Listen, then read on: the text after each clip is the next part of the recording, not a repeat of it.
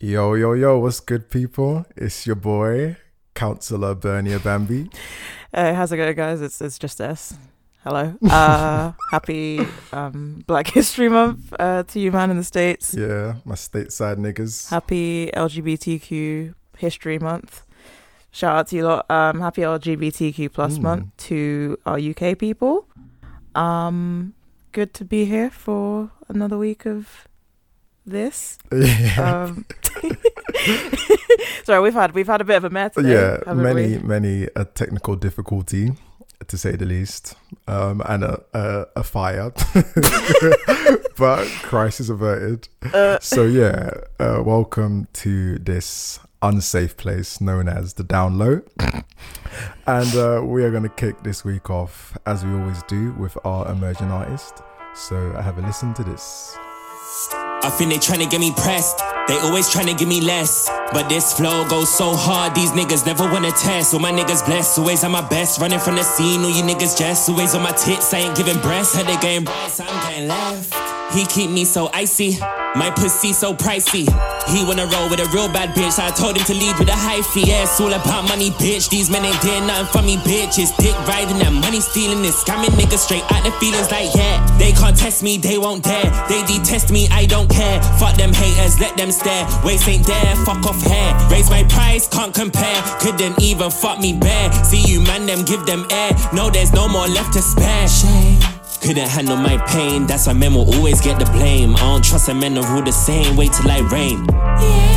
See, I'm about to get a new whip and an ice chain with a new drip. And now I'm sitting on a new dick. Celebrity like news dick. Type to turn me to a new bitch. And I ain't never had loose lips, but we might have to be exclusive. Cause I ain't no bitch. Fucking my nigga. Dick over my dead body in the back. Kill with a zip, put 'em in the back. Take 'em on a trip, no, we never lag. All my niggas quick, so you know we grab. Take 'em to the woods, yeah, you know we dag. Open up the bag, no, we never got. Say a couple words that somebody's died. Finish at the job, I'ma get a cab. All my niggas fam, and you know we bad. Bad bitches, and we mad vicious, but you know we hang. See us coming from a mile away, and you know it's gang. Any beat that I rip to shreds, and you know it bangs. I heard you're working on a new strain, does it come in grams? So that was our emerging artist Carnage Kills with their latest single, The Setup Freestyle. And um, yeah, I had a good time with it. Um, I think it's the first time I've heard like a, a gay drill artist. Um, and yeah, it was fun for me because like when you know these drill artists are rapping about trapping and all that, can't really relate. But I do know about niggas and Carnage Kills rapping about niggas and just feeling bougie and having a good time. And a boy could relate. So, um, really, really enjoyed him. Um, I love that, you know, he is just like super firm and like wears it as a badge of honor. And like one of the lines when it was like, all my niggas firm and you know we bad.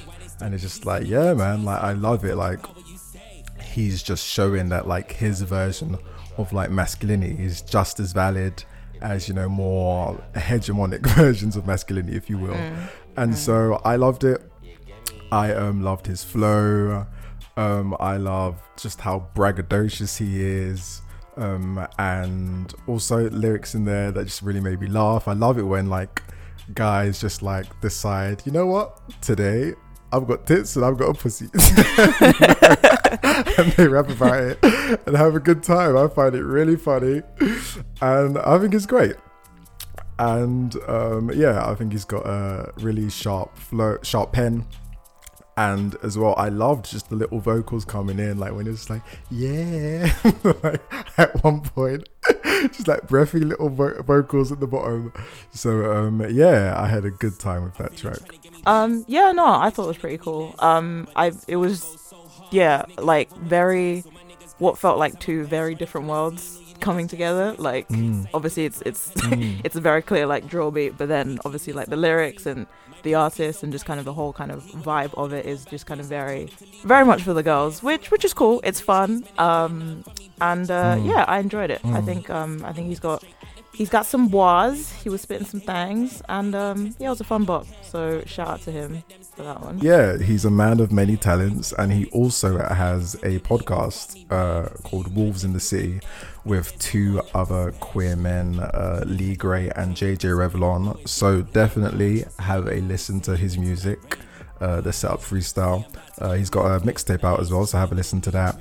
And then once you've done that, if you're feeling the mood for some uh, gossip with the girls, a bit of a kiki, then definitely go and check out Wolves in the City as well.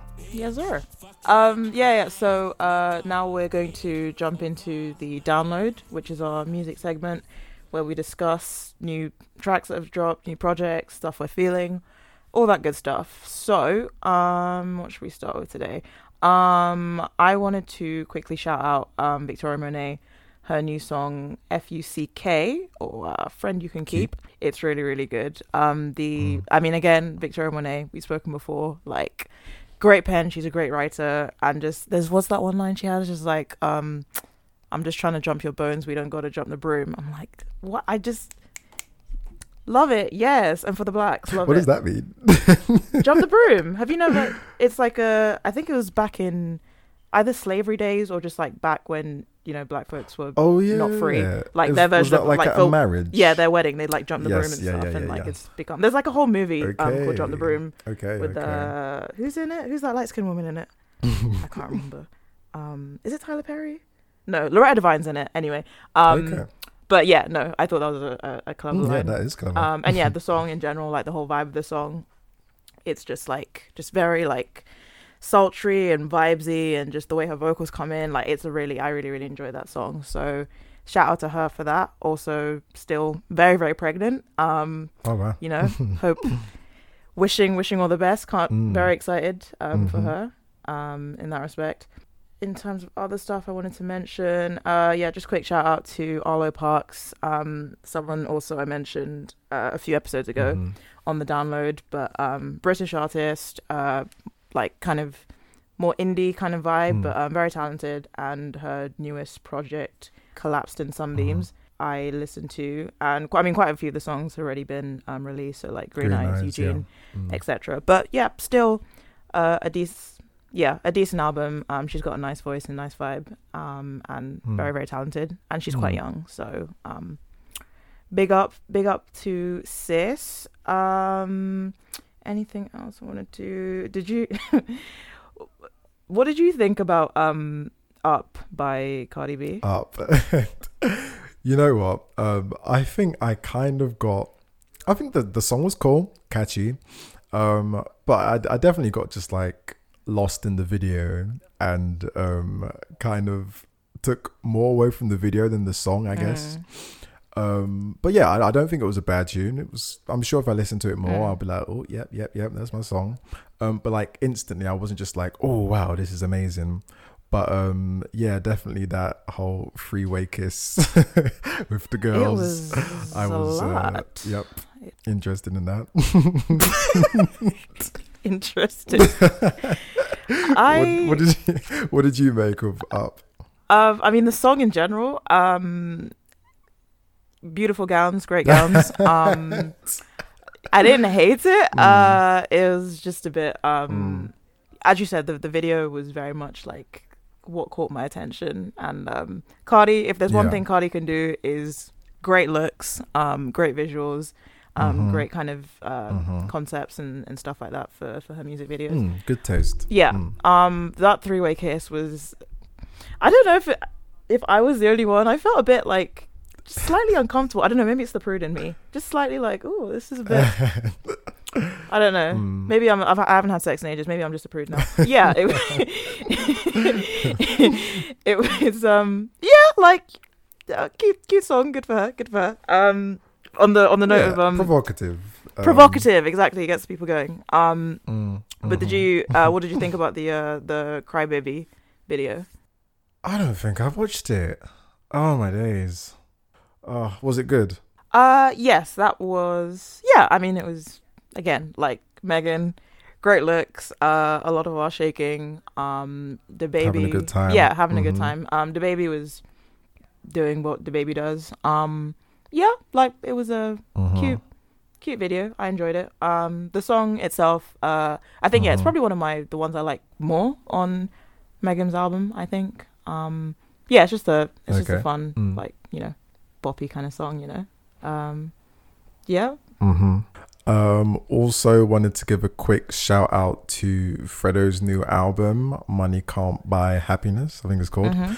Um, I had a quick listen to it, Yeah. um, awesome. and enjoyed the track with Dave, Mhm. Money Talks. Enjoyed that track. Yep. Um, also shout out to Serpent with Feet. He released a new song, Fellowship. Yep. Uh, I really enjoy Serpent with Feet. Um, and I love the song because it was like an ode to just friendship, which is, you know, sweet, it's cute. Um, also, Digga D and AJ Tracey released Bringing It Back. Really enjoyed that. yeah, I like that. Don't Judge Me as well by Headie One featuring FKA twigs and his guy Fred again, who he collaborates with. He did an album with him. And I spoke about that album before, said I really enjoyed it from Headie One. Thought it was a Mm. really interesting new direction to go in in terms of his sound. So yeah, whenever they get together on a track, I've always got a lot of love for that. But yeah, just wanted to give, um, just wanted to pay homage to Sophie Mm. um, a electronic pop artist, producer, DJ, just incredibly talented person who uh, unfortunately passed away recently um, due to Mm. an accident in Greece. Mhm. And um, yeah, I actually was one of those people who actually hadn't hadn't heard of her Yeah. um, really, or not known of her work immediately. Um, I knew kind of her songs once, like once she passed, and I heard, oh, okay, she was on that. And um, to be honest, I went to it thinking, hmm, I wonder if I'll actually enjoy this, because some of the more popular songs that I was that I heard was one by Charli XCX, which I didn't really like. Um, and another one with Madonna, Bitch I'm Madonna, which again wasn't really for me. So um, I did, you know, go with a bit of like, I guess, skepticism about whether I would be into her work. But yeah, I checked out her um, album, Oil of Every Pearl's Uninsides, and it was a masterpiece from start to finish. And like, I'm not super into like electronic pop, um, really. And so this was actually just it just really blew me away. I think from the get go, like the whole album just sort of serves as this like allegory for like her sort of trans experience and just you know going through the motions of like you know come reconciling like just reckoning with all of like the sort of emotions that she goes through and just you know validating those emotions. And then from actually like trans like almost this this transformation happens. And you know it happens at one point in the middle of the album and you hear like a baby crying. It's like she's reborn. And she talks about you know um, the trans experience in such an interesting and abstract way in many ways um, like you know she talks about face shopping and how you know Mm. by you know getting fillers and you know getting all kinds of surgery like she's finally like all not necessarily because she you know she identified as a woman long before the surgery i imagine but it's like she's helping herself to become the woman that she's always felt that she was Yeah. and I felt yeah. like just that idea was explored really well. And there were definitely some like moments of transcendence in the album. And you know, by the end, she comes with um, Immaterial, I think it is, and it's just like a moment of like jubilation um, because she's just finally who she is and she's enjoying herself and living her best life. So yeah, like the album was honestly amazing. I'm like so interested by her um and i actually just can't wait to go back to listen to the album again and just unpick it even further so you know obviously it's such a, a tragedy and a loss uh not just to the queer community the lgbtq community but just the world in general because she's worked with so many Mm. artists so many artists came out to express their condolences and you know sorrow about what's happened some notable people were nile rodgers rihanna so this was a woman who really had a massive influence in the music industry behind the scenes. Yeah. and I guess the only like kind of solace we can get is that she's left behind this beautiful body of work that will be her legacy. And you know, it's even quite, you know, it's you know, it's kind of like a weird bittersweet because like moment because like the first track of the album is called "It's Okay to Cry," and you know that that kind of is like the sentiment now. You know, like okay, this is where we are. It's okay to Mm. feel sorry about this, but there is some joy in this this tragedy, and it's like the music I've left behind. So um, yeah, R.I.P. to Sophie. R.I.P. I yeah, I didn't know who she was before she passed away. Um, and then Mhm. yeah, did did my Mhm. googles and stuff, but um, Mm. I don't know. Maybe I need to re-listen to the album. I listened to it today while I was like doing reading and stuff like that, so I didn't like listen to the lyrics. I was just kind of listening to the music, and just off the music didn't really do it for me. But I might have a re-listen and just like actually listen to it. Um, but yeah, no, I didn't know she was such a big figure. Yeah, yeah. And I would actually say when you listen to her, like search out the music videos um, because they work so well to tell the story of um, like the songs. And in fact, one of the music videos, I think it was, um, I think it was Face Shopping. Like, because it she like distorts her voice so much that it like becomes an instrument, and you can't really make out what she's saying. But the lyrics kind of appear on the screen, and that helps to tell the story. So I definitely say like you know, obviously there are some songs that don't have the music video and you just have to, you know, work with what you got. But definitely with the music video, like listen in conjunction and it just helps to sort of illustrate the story she's trying to tell. Okay. Sweet. So we're now going to jump into the lowdown, which is our pop culture segment where we discuss uh, trending topics, TL Mhm. shenanigans, celebrity mess, um, all that fun stuff. Um, yeah. Okay. So, um, have you heard of this new film coming out called um, Namaste Wahala? yeah, I have. um, but you know what? I'm going to check it out just just for the Yeah, fun and the commentary. I mean, I. It sounds lit. You know what? Yeah, yeah, it's to be fun. I don't think it needs to be taken too seriously. yeah. the name cracked me up. I Oh, yeah. like, oh my Welcome, Wahala. Welcome, Trouble. I love I and mean, just the the two cultures, like yeah, just like the two, like just the, in general, like the cultures and stuff. Like, and I've seen Indian Nigerian weddings, and if there's two communities who know how to throw a fucking party, it's Indians and Nigerians. There's right. there's a there's this Mm. film that's due to come out, I think, on Valentine's Day on Netflix. Netflix, um, and it's basically a love story of an Indian guy and Nigerian woman, um, and yeah, it's basically about um, the challenges of kind of bringing two people from two very different cultures and like their family and Mm. all that kind of stuff. But yeah, I think it's a rom com, so um, I've, I've Mm. watched the trailer and it looks it looks fun, and um, I'm interested to hear what the uh, yeah. I, I mean, I'm presuming just off the bat, this girl's probably going to be Yoruba. So I'm always intrigued to see what um, people say about the the Yoruba used by um, most most likely the Yoruba that her aunties and uncles will be will be speaking when they fly for the wedding. Um 'cause because yeah, I, I think that came up with um, "It's a Sin," and uh, apparently the Yoruba was trash.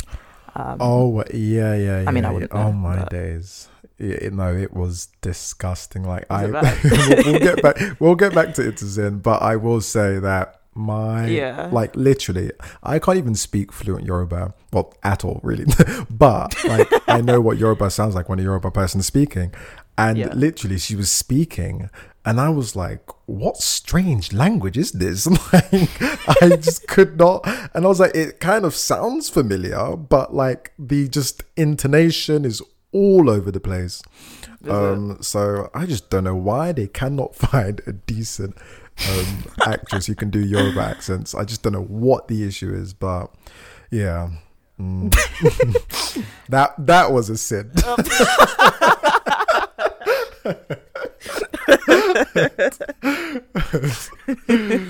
Oh. So Netflix, we'll watch. We've got our eye on you. We're watching. Mm. Um, but yeah, no, that should be fun. Um, Mhm. I look forward to that. Uh, what else we got? So did you see the whole thing with um, Attack of the Nerds, Revenge of the Nerds? Sorry, uh, with GameStop. Yeah, I did. I did. That was awesome. it was yeah. So like, okay, all right. I'm gonna try my best to.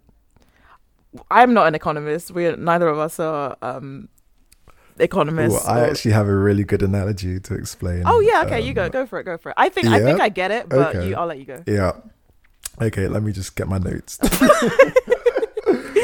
We need uh, we need Margot. We should have got Margot Robbie on here to, um, to give us a run through. okay, so I understand shorting, and I'm gonna mansplain it for you all now. so, your friend Jermaine has a car. Jermaine. Now you go to Come Jermaine cultural and you're like, "Yo, can I borrow your whip?" And Jermaine's like, "Cool, just make sure you get this shit back to me, cause you know it's a nice car.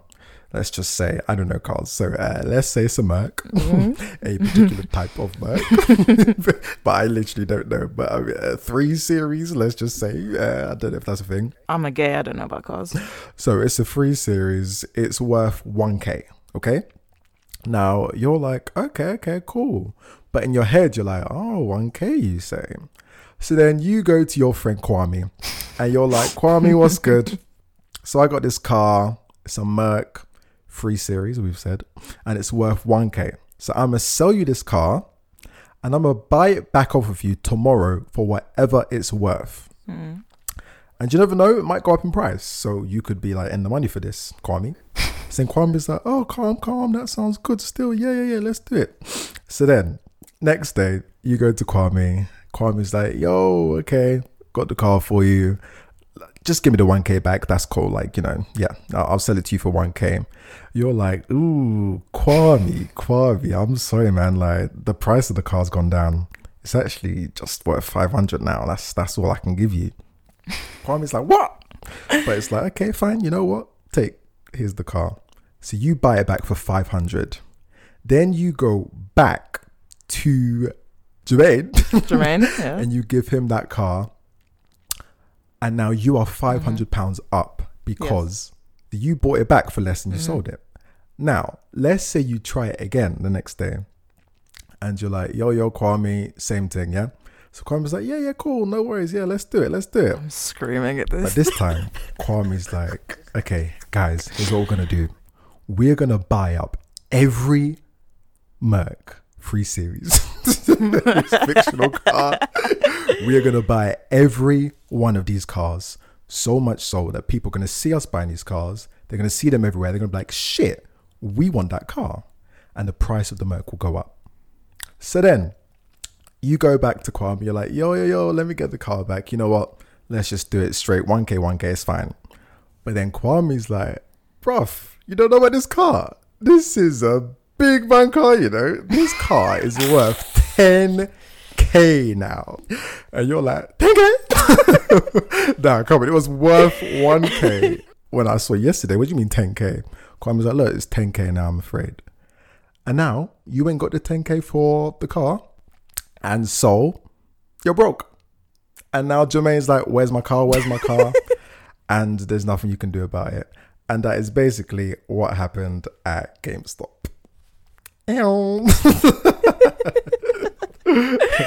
That was I.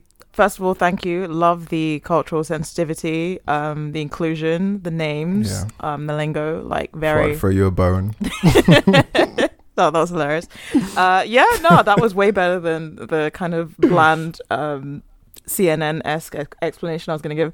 Uh, yeah, so yeah, that's basically what happened. Um, the Redditors uh, were contributing to like driving up the prices and shit. And um, yeah, I think the main hedge fund was um, was it like Melvin Melvin Capital? Yeah, and I think uh, like they lost. Last I checked, um, they lost more than than like or like hedge funds um lost more than like five billion dollars um Mm. and that was the last time I checked. Mm. Uh, but I think uh there was also some interference with like Robinhood, the app and stuff, and then they tried to like Mhm. stop what the redditors were doing, and then everyone was like, yeah. Um, and then the government was saying something about they're gonna like see what's going on and yada yada yada and of course the rich hedge fund people was like oh regulation i shouldn't be allowed to do this the pools have figured it Mm. out um so yeah i can't lie but beyond like the first day i didn't keep up i haven't kept up too much since then i just found the initial No. kind of story Yeah. hilarious Oh, I loved um it. Revolution. amen listen because as people have said bare times this whole economy shit is just I'm gonna sound Mm. like those kids on TikTok. It's just kind of like, you know, it's just all made up. Like, we can't print more money because the economy will inflate. Like, just Mhm. deflate it. It's not that Mm. serious. You guys are overthinking it. but like, it's all fucking made up. Um, Yeah, absolutely. so Mm. yeah, the pause figured out how to how to do it. It just killed me when um fucking Elon Musk like tweeted GameStop because he fucking hates um a lot of these hedge fund people. Um so he, Okay. and like you know Elon Musk is like Yeah. king weird Reddit nerd um hmm person um Mhm. slash richest person on planet now. Um so yeah, he he also like um contributed to all that shit. But um yeah, no, it was funny. The memes were great. Um Mhm. I enjoyed. So uh, well done, Reddit nerds, um, for that. Absolutely. Uh, keep keep going. Do your thing. Eat the Mm. rich. Um, uh, so the so not gonna lie with this whole Golden Globes thing, oh yeah. I have not watched the majority of what has been like. No, I didn't. I I tweeted. I was just like, I haven't watched Emily in Paris, but I agree with the outrage. Oh, same, Um, same. I did watch I May Destroy You, and I know that was fantastic. There we And so people was who were saying that Michaela Coel was snubbed. Mm. Hundred percent agree because that show was amazing. Mhm. The writer of Emily in Paris literally like tweeted like, I wrote that as a fucking joke. Like we do not deserve Oh, this Good. um nomination. good. So, but then people started dragging her and being like, "Oh, you see, like mediocrity, True, blah, blah," and true. blah, blah. but true, but yeah. But, you know. Um, she thought she was being like cool and edgy and whatever, and then she still got dragged. Yeah. But um, we'll find a way. We'll find a way. honest, the internet is so exhausting. I can't. Um, I mean, I didn't watch Emily in Paris either because I knew it was trash. Like, I saw the trailer. I think I walked in on my sister watching it, and I was like, "This is trash." Um, uh, and yeah, the fact that like you literally look trash. at like you know all of the nominees, like even in terms of like just diversity. it's white as yeah, hell. it's not just white as hell; it's white and blonde as hell. Like, there's not even diversity within the whiteness. Did you see that It's- picture? Yeah, yeah, it's like Blonde supremacy. all these people, and then the with good just sis Viola like- Davis's face. just- and then still, still here fighting. like, what was that for? It was for one sec, one sec. Ma Rainey's Black Bottom. Oh yeah, I watched that. I really enjoyed that. Um, but yeah, um, a fucking joke. Like, I may destroy you. Everyone even said like that. Like it was like the most important, most like just amazing thing that happened on television. Like in not just that year, but like in years, people were saying like people were saying like this was like a cultural reset. Like this was just a outstanding piece of work, and for it to not Yeah. be acknowledged Mm, is just an absolute disgrace. Yeah, absolute no, disgrace. Wild, wild. Like I, we, I feel like we do this Mm. every time these Mm. kind of award shows come around. Um, you know, don't let the award shows like determine your talent. But I mean, I get it. It's good to be like recognized and acknowledged, and especially when you put out like an amazing piece of of work and just the. I, I remember when it first came out, just the topics it Yeah. it generated the discussions and like how they handled like consent and just all these different different Yeah. issues um you know interest i mean you couldn't Mhm. people had fair criticisms about how they Mm. handle certain things but it was Mm. definitely like Mm. a very Yeah. very well Yeah. done um piece of work and so i yeah no i don't know how the fuck that happened Mm. um but yeah no that picture was fucking wild yeah like you said just the, the blonde Yeah. Yeah. there's a someone um I've seen this this isn't like tr- not trend on TikTok, but there's this whole thing of I saw there's this one video with this girl. Um, I think she's a she's like a blonde girl, and then it's like oh when he likes brunettes or whatever, and then like brunettes have been duetting it, and then black people are like is this like the the white version of colorism like blondes versus brunettes? like, white on white violence. What's going It's so true. Don't even get me started on them gingers. Oh my days. I oh my babes. Um, the niggas of the whites. Uh, Literally, uh, like you, it's an anagram. I actually think it is. No, it is. oh my gosh, I do love him. I do. Oh my god, there's this fucking like. Oh yeah, I told you about this like six foot five like ginger guy who I saw on my for you page who. Oh yeah, yeah. Oh, Dr. Umar, I'm so sorry. Um, but yeah, anyway, Golden Globes. Uh, shame on you. Shame on you. do better. Do better. Um. Mm. also uh, on the topic of shame on you Lil Uzi Vert, what's going on with Oh my day. what the fuck is going on there? Oh, it. I just can't even. So, uh, I mean, if uh, no one knows, Lou, Lil Uzi the got a, I think, 22 or was it 24? 24 24 million. million pink diamond inserted into his forehead. Um, and it's fucking trash. It's so. I think it looks like that guy from fucking Avengers. yeah, like my goodness, like I've like and just the comment. I've really enjoyed the commentary on it. Like people are saying, like if he takes off his top too fast, it's over for him.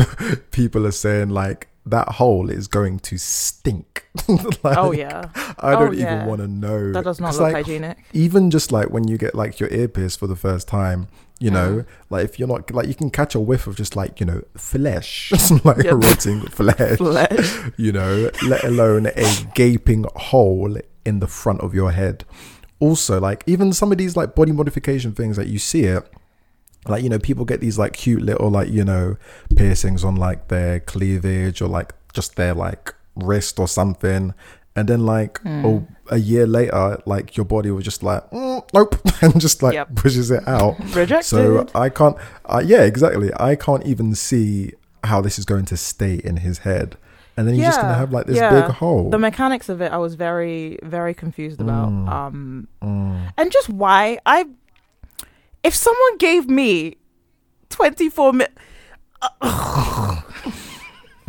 tax the rich. Mm. And this wasn't even just like a spur of the moment thing. Like this has been a long time in the making. He's been saying. Wait, are you He's been saying serious? He's been like trying to get. The, yeah, yeah. I feel no, like this is trying that's to get. worse. I feel like that's worse. I would almost rather Yeah, it no, was absolutely. a spontaneous thing. You were planning for this. No, Nah, no, he's been oh, like nah. paying it off like Bruh. over years to this person who inside in his head. I'm screaming. So, what a poor life choice. Oh. Twenty four, Yeah. bruh. Oh my gosh. Damn, imagine, can you mm. imagine if Kim Kardashian did that? I would scream. Kim, people are dying. Did Lil Uzi get much of the people are dying? You know Or was what? it just, what the fuck is wrong with you? yeah, I think most people were just like, just so like bemused and like confused, and like honestly, I just I, I just you know I'm gonna keep an eye on this because honestly I can't see how that thing will stay in his head. I just don't see it. So yeah, Well, Mm. um, in terms of other things that are staying on people's heads, um, I I saw that. Okay, I, I'm. Can I just get out of the way first Mm. because I'm. I know, like it's really bad, and I really hope she's okay. My eyes are watering right Oh, now. gosh. But when I saw that TikTok oh of that girl. my goodness. who had used gorilla glue Mm. Oh, on her wig, Because she ran out of got to be. I know my eyes what are it? What's it called? Got to be glue or got to be got to be yeah, got to be yeah. My. I, I lost it. I lost it. I, I'm, I'm crying right now. I, I Oh, can't. It's coming back to the me. Whole It's coming thing back to from me. start to finish. The like It was a mess. her eyes. You can see she was trapped. Like she's trapped in her own head. You can see it. She's like, somebody help me. like, she is so lost. She's so lost. I honestly, I saw it. I was like, no. I I'm so worried for her. Oh no no no. I'm so worried for her.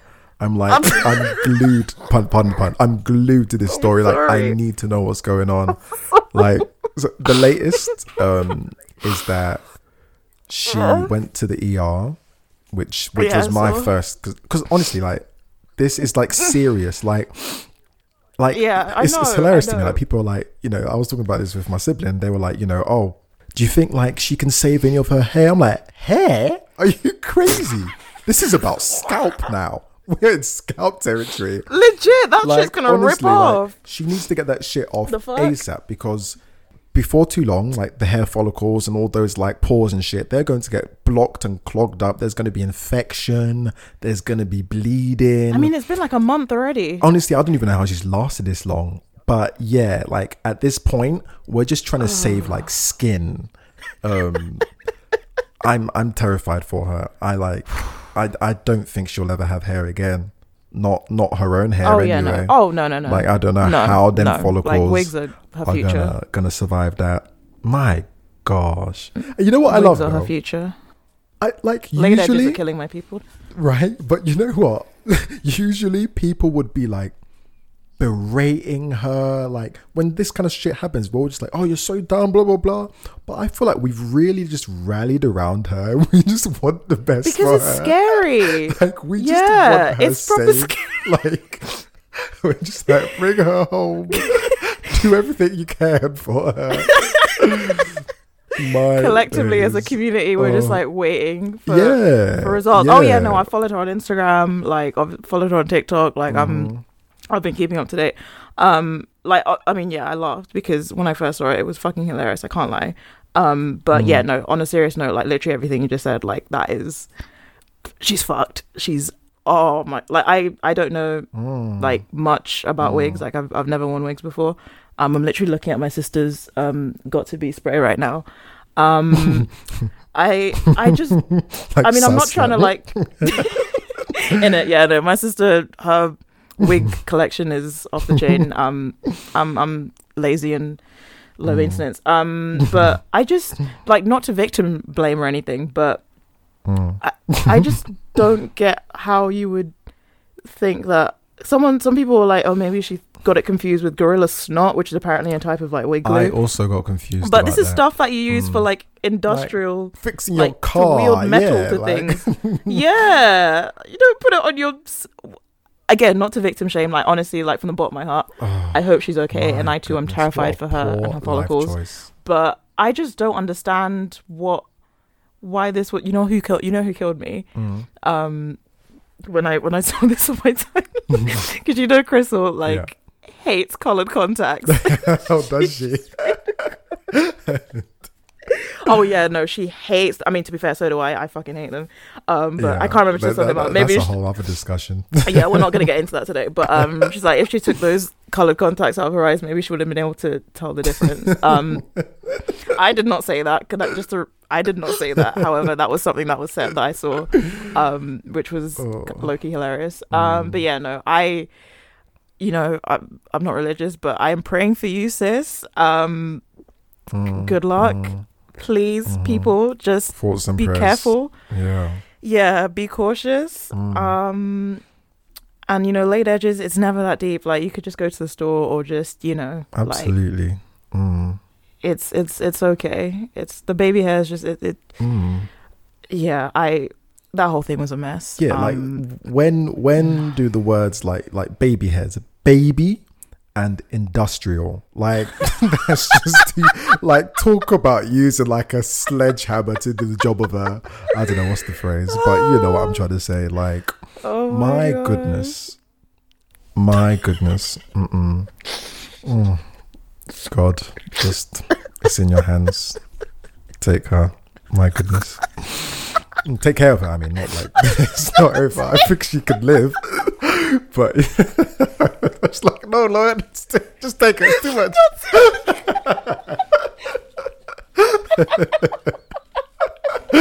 oh my gosh, man. Mm. I'm not taking. Well, you know, her. we will be following this. we will be following the story Oh very closely. and yeah, up a minute. Um, yeah, God bless that young lady. Um, I was just one last thing. It's just the way, like, I just felt the pain because the way she clapped, she was like, "I have washed my hair fifteen times," times. Mm, mm. and she rubbed this shampoo. Oh, oh gosh. And the was- the, the music choice much. as well for like when she was updating us.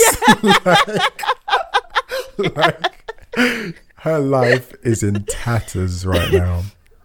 My goodness. I mean, someone said like at least her hair's gonna look good forever. Well, she's trying to get off now, but if there's one hairstyle that's gonna be stuck in, at least it, it was nice. Um,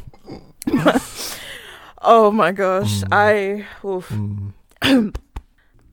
right. Uh, so who's next? who's next? um, uh, TBH. I mean, I haven't really um. So the T- the T.I. and Tiny um allegations. I haven't really looked at it. No. yeah, I saw them, but I was like, I am staying away from that. Mhm. Um, that I, yeah, um, I mean, I've I've always disliked. Yeah. Well, not always, but I haven't liked T.I. since since you can have yeah. whatever you like. So you know, like like that's yeah. And I, you know, I mean, he's done many a thing that have, you know, obviously this is a whole new level. This is a whole new level. yeah, this is crazy. because you are now going and what allegedly going into now human trafficking and you know Yeah. what it was just too the, the the whole like involving like tiny in it as well like it was just too like reminiscent of just like other weird things we've heard of like happening in the industry and like i mean my Yeah. mind my, my mind went straight to like r kelly and like how he would often Yeah. involve other victims in like whatever they were doing Yeah. so but yeah, I, I am a bit dismayed by the the response to this. Um, I, I I'd be really interested to see whether like um rappers are like this is enough for rappers to finally like um dis dissociate if that's the right word themselves from him because you know he's said some terrible things and then rappers will still be like Mm. putting him in his then putting him in their music videos and you know going Yeah. on that expeditiously shit with him and stuff like that. So i mean i'd like to think that this might be the one that at least puts him if not like well again it's all allegations at this point so who knows but yeah, surely like yeah, he can't be getting any more invites to like you know these really classy um you know uh rich negro events anymore surely like I doubt that he would. mm, really Just in terms of how the industry is. Well, I mean, again, like emphasis on allegations and Mm, uh and obviously like as per like he put out a whole again like i did not watch it like seven eight minute whatever video mm.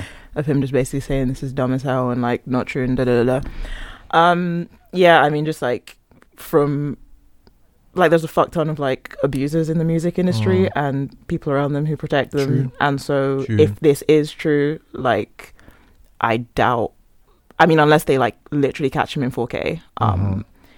i don't really it's just going to be like oh you know you know people make up shit and thank you next like i so true yeah oh, what i did what i did think of was um you don't watch real housewives do you atlanta no i don't um you should it's it's uh it's it's something just just just for NeNe like just so you can oh okay understand like that the NeNe NeNe's one memes yeah i think, in context I think yeah yeah she's, yeah, yeah. if, It's the black if there one. were if there was any franchise of the Real Housewives, I would watch. It'd probably be yeah yeah that one. Yeah, Yeah, yeah. Um, there was a, I think, was it season? Uh, it was a few seasons ago. Um, uh, one of the one of the cast members, um, Phaedra, basically she like made up. Well, okay. Uh, so there's one character called Portia who, Hmm. God bless her, beautiful girl, but just a, a little bit dim. Um, Mhm. and she was like good friends with uh, Phaedra, who Loki or high-key like a fraud, but was like an attorney and everything, like very much like quote unquote Southern Belle and proper woman and yada yada Okay, yada. Yeah, And her husband was in and out of jail um, for like racketeering and shit. But anyway, um, so Phaedra like didn't really like Kandi, and like Phaedra told Portia that Kandi and her husband Todd were like again like trigger warning and everything were Mm. like drugging girls and like bringing them back to their yard and like right. you know Yeah. doing whatever Mm. um and then she told like Portia basically we're trying to get Portia to think that like Kandi was like Kandi fancied her and Kandi was gonna like drug her and like sexually assault her or whatever and then that's when Portia started like being all aggy towards Kandi and whatever and then eventually it came out Oh, wow. I think it was at the reunion when it came out and then Kandi fucking lost it and Mm. I mean as you would like if you're being Yeah. accused about Yeah, something yeah, like that Yeah. um, but that was the first thing that kind of came to me because then I think someone also might have made the point that she might have like because Kandi was in Xscape, which the same group that Tiny was in. Okay. So it might have been a case of Ah. Phaedra finding out about someone from Xscape as opposed to it being like Okay. Kandi yeah, yeah, yeah. specifically. Mhm. Again, like I know fuck all about Yeah, the ins and outs of this, but um, Mhm. that's just kind of what um, came to me as well. But um, Mm. yeah, I, I again allegations, but the way T.I. moves, Yeah. Yeah. I it would not, you know, be a major shock. Um, um, or what I did, one what I did watch uh today was that um Handforth Parish Council um that Zoom meeting. My lady. goodness. She's my new um my new Twitter icon. I fucking love Oh, her. absolutely. Legend. She is, Legend. Yeah. She's Jackie like Weaver, our legend. the the woman that she's just like I feel like she just represents like the female struggle of like being in these like you know rooms of power and the fight you have to do to just like you know hold your own and like also the the high standards like sorry we've jumped the gun here haven't we should we backtrack Um, yeah, yeah. Do you wanna do you wanna take this one? Yeah, I'll take this one. So basically, um, this video came to my attention. Um, and I went to like the the info section on the YouTube uh like description and it said there was a prequel to the video. So I was like, okay, let me check out the prequel because I'm just one of these people. I, need to see like, you know, the backstory. So I go to the prequel and basically they're so yeah, they're at the Handforth uh, Parish Council meeting.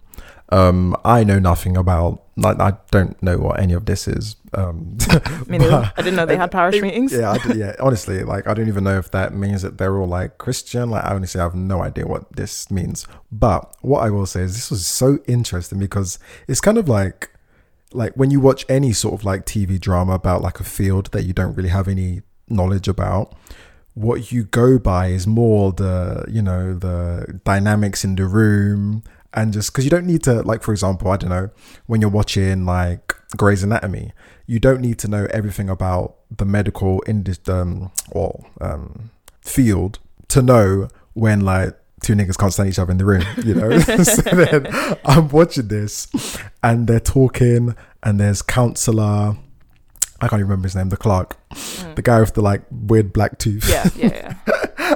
and yeah like he is just refusing to answer questions. Like again i don't even know like what this means in terms of like politics and whether they are all um of the same party or whatever but he was definitely giving me tory vibes. Oh yeah. and jackie was definitely giving me labor vibes. And um yeah and basically they're holding this meeting and it's just a complete like power struggle. And um like it's just you know like eventually um oh no i really want to get the names because they were pricks. Um so there was mr brewerton and i think his dad um like also they're both like on the same screen with each other and yeah like basically they're, they're they're arguing about like the legitimacy of the the meeting and whether they're like whether the meeting's actually legal. And they keep having these arguments about it. And eventually like mr brewerton he leaves the meeting and this is seen as like just a massive affront. Like, how dare you lead this meeting? What's more important? He even says like, you've got somewhere that's more important to be than this parish council meeting. And he's like, yeah. And then he leaves. It's so petty. So then we come into this new one now. This is the main event. Honestly, we came to come into the main event now, and Jackie Weaver's there to act as clerk. Again, I don't know what that is, but I think it's like moderator. Mm. So she's acting as clerk, but there's also the chairman, and they can't quite establish who has the power to Yeah. exercise, like to do certain things. Who outranks who? Yeah. exactly. And you know, he says the famous line, You have, no, no authority, authority." Jackie Weaver. Like some Gandalf ass nigga. like, honestly. like, it was ridiculous. And she was just nigga. like, she was like, you know what? I don't need this shit. Oh She kicks him out of the room. And then Mr. Brewerton, one of his cronies, he is fuming. Oh. Like, what does he say? Like, like something like, "You need to read the guidelines," and he's like, he is like screaming down the line. Jack Weaver's like, "I didn't need this shit either." Kicks him out as well. So then, finally, it's just her and basically all the people that agree with her, and I love it because she, like, in the midst of that, like, she stayed so professional, and it's just ridiculous, like how, like, you really got up and decided you were going to shout at someone's grandma today. Like, what the fuck are you doing with your life? Honestly. But I applaud her. She kept it classy. She kept it professional. And she kicked them niggas out. And like now, she is a hero. and they are seen as the villains. They truly are. So um, shout out to to Jackie. I was hooked on this. so funny. Um, and like just the commentary as well. Like I saw someone say that this this was white excellence, and I was like, you know what, this is so white, and I love it. I I'm livid Oh, for so it. I'm dying for it. So um, yeah, shout out to Jackie Weaver, and Amen. yeah, I would literally. I wouldn't be far from doing the same thing. Honestly, may may I kick enemies from my life the way Jackie Weaver kicks her ops out of Zoom calls. That was Mm. fantastic, Mm. fantastic display. Um, and that was Mm. hilarious. It was so it was so British, like Mm. just everything about. I was like, oh Yeah. my god, this is what like this is the caricature that the rest of the world has so so. You mm. have no authority here, Jackie Weaver. yeah. Bridgerton Yeah. ass, Downton Abbey ass nigga.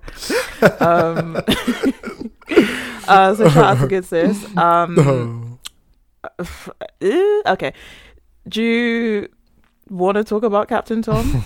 R.I.P. First of all. Oh, also I forgot to say, um, Hmm. R.I.P. to Cicely Tyson, a legend. Um, Oh, Who didn't go to Barbados? Of course. um, so um, you know, cannot even Mm. begin to name like or like discuss the impact she's had on Mhm.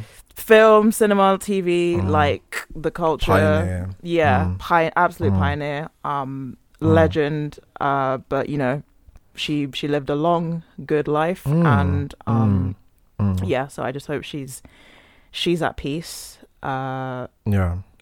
but um, yeah, back to the other guy. Back Um, to Captain Sir Tom Moore. yeah, I'm not trying to be like a dick. Like, Nah. obviously, like it's sad and stuff, and like I mean, I for for both of them, for both of them, I didn't find this sad news in that they both lived to a ripe old age. yeah, yeah. Um, like He how like, how, how much he was a hundred. he was like hundred. She was like ninety seven. Like how much more do you want to do Yeah. on here? Yeah. Um, so I don't think it was like a tragedy. Um, obviously it's sad that he died from COVID. Um, and then yeah, you know, on the internet, some people had some opinions about it. Um, they they kind of saw his what he represented as like like kind of like problematic in that obviously it's you know an achievement. He managed to raise money for a good cause. He Yeah. showed you know perseverance, and you know like uh, uh, you know thirty-three million. there we go. So he did he you know he did bits. Um, of course, though, you know there are questions to be asked as to is it the job of somebody who has you know already paid into this economy, like into our tax system for many years, Mm. uh, literally like you know uh, risked his life fighting wars and shit. Um, is it his job to be raising funds for our national health service? It's not a charity, and It so I understand why people had those like, okay, this is cute, but also let's not, you know, now like, and you could see the Tories were using him, like they were claiming him as their own, basically, you know, Yeah, um, to you know cover up their inadequacy and their incompetence and their Mhm. failings, and I didn't like that, um, and that's not really his fault. What some people did say was his fault was that he shouldn't have been going to Barbados during the pandemic. Um, Mhm. He says that it was on his bucket list as well as India. Um, some people argued that places like Barbados, which only has apparently two hospitals, do not have the infrastructure Yeah. to be having people coming over just for fun during a pandemic like that because you can be spreading Mhm. the virus. So I also understand those criticisms. Um, and I, Mhm. it's you know it's a bit tragic in that if he never went, maybe he'd still be alive today. That's you know that's sad as well. So yeah, I I mean I have I had no or have had whatever like no issues with Captain Tom Moore and what he chose to do, um, but I definitely have issues with um, people who are using him to cover up their inadequacy. yeah, So yeah, yeah. I agree. Um, like there's not like really time for it, but yeah, just the the way this government have just uh yeah with with the NHS and stuff like it is not the job of a hundred year old man to do laps in his garden to raise money for this publicly funded system that we have. Like it it's it's this is like the government's responsibility. And so what really did kind of irk me is like yeah like you said how the government would use this as a sign of, oh, you know, like no, noble British valor, and look at him like Mhm. doing this, and you know, Mm. this is what it's all about. And do- like, no, like Mm. this man is old. He's on a Mm. Zimmer frame. Like, let him sit Mm. down. The Mhm. fuck, like you should be doing this. You should be doing this. Mm. And again, with like the, cla- uh, did you clap the other day? Mm, no. I, I mean, I mean, I NGL. I haven't done any of the claps since the beginning yeah, of Planet. I did it like, once. Yeah, it's Yeah. like so performative. Um, I did It's it an once, and I did it for like my parents. mm, um, yeah, out. and then afterwards, it just pissed me off because like the government wasn't like again, it's that whole clapping for them. But then when you have like What's it vote, doing? yeah, exactly. What like what's it what's it giving? You know, and My then- claps are feeding them and their children. And then like a couple weeks later, you have like a vote. For example, I think it was to like raise nurses' wages or something like that. Wages, yep. And, they said no. There we go. So it's like that clap. It's it's it's just a lot of slaps in the face, you know. So Yeah. like I I I I can't. I literally can't. It it like boils my blood to even think about going out there and clapping and be like, oh Yeah. yeah, let's all just muck in together. It's like Yeah. no. No. Um, this is a distraction, like a Yeah. a very like intentional distraction, and it pisses me off that people are allowing themselves to be used as tools um, in such a way, and people are like gladly, you know, lining the streets to do this. But also, I didn't. I mean, I feel like And people used to know. shame you, you know, if you didn't clap. Mm, mm, I was like, mm. excuse me. yeah, but I feel like a lot more people are over it this time. yeah, oh yeah, because everyone's just done with everything. So they're like, fuck Yeah. it, it's cold. Mm. I'm gonna stand up. it was cute in the summer when it was warm and you could wave to your Yeah. neighbors or whatever. yeah, Um, yeah, no, my mum in the first lockdown, she insisted she would clap every single fucking Thursday, and I was like, why are you doing that? Like, yeah, I, I, I can be overly kind of pessimistic and cynical, skeptical. yeah. Mhm. cynical, exactly. But I mean, I, I get the gesture, I guess. But like again, I'm looking at the government who we pay in our with our tax Mm. like Mhm. money to do what they're Mhm. supposed to do, and who are not doing what they're supposed to do. This country, Yeah. there's one thing this country loves is just like empty, meaningless Yep. gestures that Yep. do nothing in Mhm. practice, but just Absolutely. make you feel good. Yeah. Um, yeah. and that's just something I just Mm. I can't get with it. Uh, sue me. Um, yeah. So, uh, you watched Malcolm and Marie the other I day, did. didn't? Yeah. Yep. I watched it last night. Mhm. Um, what did you think? Do you want to just say Okay. spoiler alert? Also, like, um, spoiler alert. Uh, we'll put like some timestamps um in the description of the episode when it comes out. So, um, yeah, for the next however long. Um, but yeah, no, go Mm. on. So, um, so I had a few things that weren't really to do with it, like critically, I guess. But it's just Mm. so funny because I I was watching it, and the whole time I was just looking at this guy like, this nigga look like Denzel. I swear he looks like Denzel. Oh my And God. Did you not clock?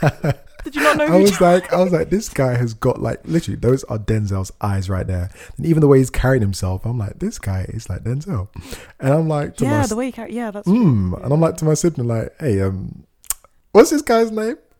And she's like, oh, something Washington. I was like, you know, he could be Den. Is he not Denzel Washington's son? And they were like, no, no, like he just has the same name as him. You know, it's like Michael Jordan, Michael B. Jordan. And I'm like, I'm gonna Google this because I really like this guy. He looks like Denzel. Like, if he's not Denzel's son, he needs to go and get a paternity test. so we Google it, and lo and behold, he's Denzel's son. So that was interesting to me. Um, I don't really know him. I didn't watch Tenet either. So you watched Black Klansman. ah, I started and I didn't finish it. So Yeah, was actually, I have seen him. that. Yeah, yeah, you're right. But yeah, um, I mean, uh, beautiful gowns. like literally, actually, Zendaya was Literally, that looking. was. Oh, it was beautiful. It was Beautiful. beautiful. I mean, I struggled at first because I actually, oh, I haven't seen Zendaya in like an adult role. I haven't watched Euphoria yet. Um, and I think the last thing I saw her in was what? If you say shake it up, Shake it up. I did. damn. Yeah, shake Oh, it up, yeah, no, and then the is- greatest showman. So shake it up to seeing her get um, eaten out in a kitchen counter. right on a kitchen literally so yeah i'm like he's leap. literally like there like you know down there i'm like get your ass up and as a child. I'm legit the same. Like, like, I had to like, her. and I knew she was an adult, but I just had to Google it. Um, and I was like, okay, wow, okay, yep, Zendaya's a woman now. She's, she's grown. Um, yeah, she's my age. Yeah. She is like maybe I should have watched Euphoria, and then it wouldn't have been such a shock for me. but she was still but, a teenager in um, Euphoria, to be fair, which is. Oh, was she? But I heard they were doing bits in Euphoria. Oh yeah, the, the, she's addicted Yeah, to yeah. drugs as well. There we go. Yeah, and I'm like, why is she always playing a crackhead? Anyway, so um, whoops. so then, I'm, um, yeah, I, you know, beautiful people. Um, I enjoyed the, be- you know what? For me, it was like I enjoyed the beginning. I enjoyed trying to figure out what the vibe was. Like I was just watching it. I was like, this girl cannot stand this nigga, and it was just funny watching that. Um, and yeah, it was interesting to figure out what the issue was. Um, but it it did kind of go on. It got a bit silly in some places, like the the mac and cheese thing. That was a bit silly. Like it made me laugh, but it was also a bit of a silly line. Um, one thing that cracked me up was like when, just like, it was just so, like when he was like, "Okay, I'm just gonna go to the bathroom. Like, you stay here, think positive thoughts. Like, just be okay. Like, I'm gonna be two minutes." That killed and me. then like so relatable. he leaves. So relatable. and then she's just like Pissed staring again. into the sky, and the tears just fall Yeah. from her eyes. like I didn't hate the movie, but um, I think a lot of criticism I saw was that um, the the director who Sam Levinson. there we go, um, who also did Euphoria, he Mm-hmm. he was kind of using one criticism I saw was that he was using like this black man as, As a, way mouthpiece for his frustrations. absolutely Being a creator. Yeah. and you know i i, I kind of hear that um but yeah in some ways it definitely felt very self-serving um and like just too much like stream of consciousness but it it, it wasn't like the the character's voice coming through but it was like the director's voice coming through too much for me and i i just felt like some of those monologues were just so long and like not particularly great and then by the end, I was really tired and like I just kept on falling asleep. Um, like in terms of just like cinematography, I thought it was interesting. Um, and I think the concept was cool, but the execution wasn't wasn't great. I think it could have just done with, and it's just interesting because a lot of the the the things that he was complaining about in the movie what I kind of also think criticism for the movie itself. And like I, I guess you could argue like he was kind of doing that preemptively, but like I I still think it didn't work, if you get what I mean. So um yeah, yeah. It it was fine. I enjoyed it. Um up to a certain point and then I got a bit bored. but yeah, I didn't I didn't regret watching it, but I definitely wouldn't wouldn't watch it again. Maybe just like short little clips of Zendaya, but yeah. yeah. Um, I mean, yeah. For a, a good chunk of that movie, I was just just staring at her face. She, she's so beautiful. She's Mm. just stunning. Oh, like Stunning. Her, oh, like every like from Yeah. her, her Yeah. body, Yeah. her little crooked tooth. Yeah. Like, I Like, just After she like after Mm. she like bathed and stuff, and then her hair was like, oh, feel okay, beautiful. yeah, yeah. I mean, yeah. I've, I've said I'm Zendaya's number one simp. Um, yeah, I mean, uh, I understand it was it was long. Can't lie. Um, Mm. It did go on. Um, I like the music that was used. Um, fantastic, fantastic. yeah. I shazammed so many songs. Yeah, Yeah, Labyrinth did yeah, a really yeah. good job on that. yeah, and he's done a lot of stuff with Euphoria as well. Um, working with um Mm, Sam mhm. Levinson. Uh, the black and white thing, like yeah, I thought like you know artsy, whatever. Um, it did Mhm. feel, and almost yeah, it's almost kind of like a reflection of like us right now. But the fact that it was just shot in the same apartment, it did feel like, especially when they were in the living room for quite a bit, it felt quite claustrophobic, and I was just kind of like, Mm. oh, like can we, can we leave this room? Like Mm. the vibes in here are just very hostile, and Mm. it's just. Can we can we get out? And Mm. I think that kind of probably just kind of reflects Mm. uh in it um just uh the the of something that made me laugh. You mentioned um when he's like uh you know just just stay there just just wait just da, da, da. and i don't know that just was very relatable because you know there are times when like you're about you're about to fuck and then like you have to pee. And by you Uh-huh. i mean me because i have the bladder of a child you have to pee. And you're just like okay just just stay there. Just just keep the vibe just keep the vibe. I'll- Yeah, i'll be back two seconds it's the biggest fucking mood killer in the world. It's like just just wait there, just wait there. Um, and then you come back and he's in tears. that's not yet happened to me, but um, it was the first time for everything. Uh, yeah. The also when he's like Mm. eating her out, and then she's asking him about butter. That fucking killed me. um, I was just kind of like, she is. What is going on here? But yeah, like I, I mean, they explained it in the movie and stuff. But like one thing that kind of off the Mm. bat, just kind of like, just oh, just rubbed me a little bit the wrong way. Was just like I noticed the age difference like Mm. immediately. And then, Mm. kind of Mm. when they go into how they met and stuff, and like it, they explain and Obviously, like she was Mm, an addict and she was 20 and whatever but mm, just kind of the dynamic of that relationship and how it happened Mm. it just mm. eh, i was just kind of like mm, i don't Yeah. and Yeah. that kind of added more to my whenever he was like touching her or whatever i was kind of like get off her you grown man like and that's and like it's Mm. it's Zendaya and obviously like a lot of the roles we've seen her in she has played like Mm. younger characters like teenagers and stuff and Mhm. um I was actually listening Mhm. today to um Okay Now Listen which is a really funny podcast with uh, Sylvia Obell and um Scotty Beam and they had uh Zendaya on and they talk about the movie and stuff and she like she Mm. and Sam are like really really good friends and obviously they've worked together um on Euphoria and they Mhm. basically kind of like she she's a producer in the movie and so they Yeah. kind of conceptualized it together and stuff and like it was a very kind of collaborative effort and everything Mm. like that and she kind of talks about kind of where her kind of creative um what's the word um what she was thinking of in terms of like the conceptualization of the movie and everything and um Sure. while yeah i have heard the criticism or like the critique about like it just being an outlet for like the director to you know talk about his frustrations in terms of like um his art and how it's critiqued and whatever Yeah. and she addressed that and she was like yeah i understand why people say that but it was kind of mainly like they wanted to like talk about like relationships and stuff and just and at Mhm. times because i was just kind of like do you two like hate each other because just the Mm. reads. One thing I will just- say, the reads. palpable toxicity. Yeah, yeah. Oh, legit impeccable. the one that the one that killed me was when she dragged him for basically like being Mm. privileged and like he kept talking about like the rich white bitch at the Mm. LA Times and then she was like both your parents are professionals you went to an Ivy League school like the the you're more Mm. privileged than that white girl at Mm. the LA Times and da da da. Yeah. Um so that was that was a Mm. spectacular read.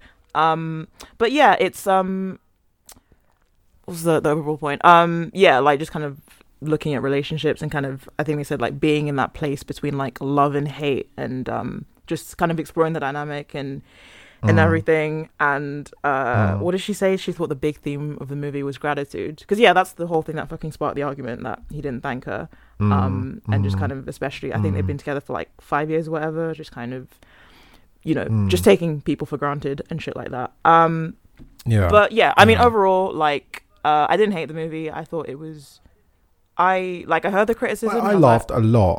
yeah yeah i was like i Mm. see where you're coming from in terms of the criticism Mm. and stuff um but i was just Mhm. kind of like yeah like this is i i wouldn't mind watching again it was i think the main thing was just it was just quite long for me um It was. and yeah. especially with like the monologues and stuff Yeah. at times it was just kind of like this is exhausting but yeah. um overall like yeah.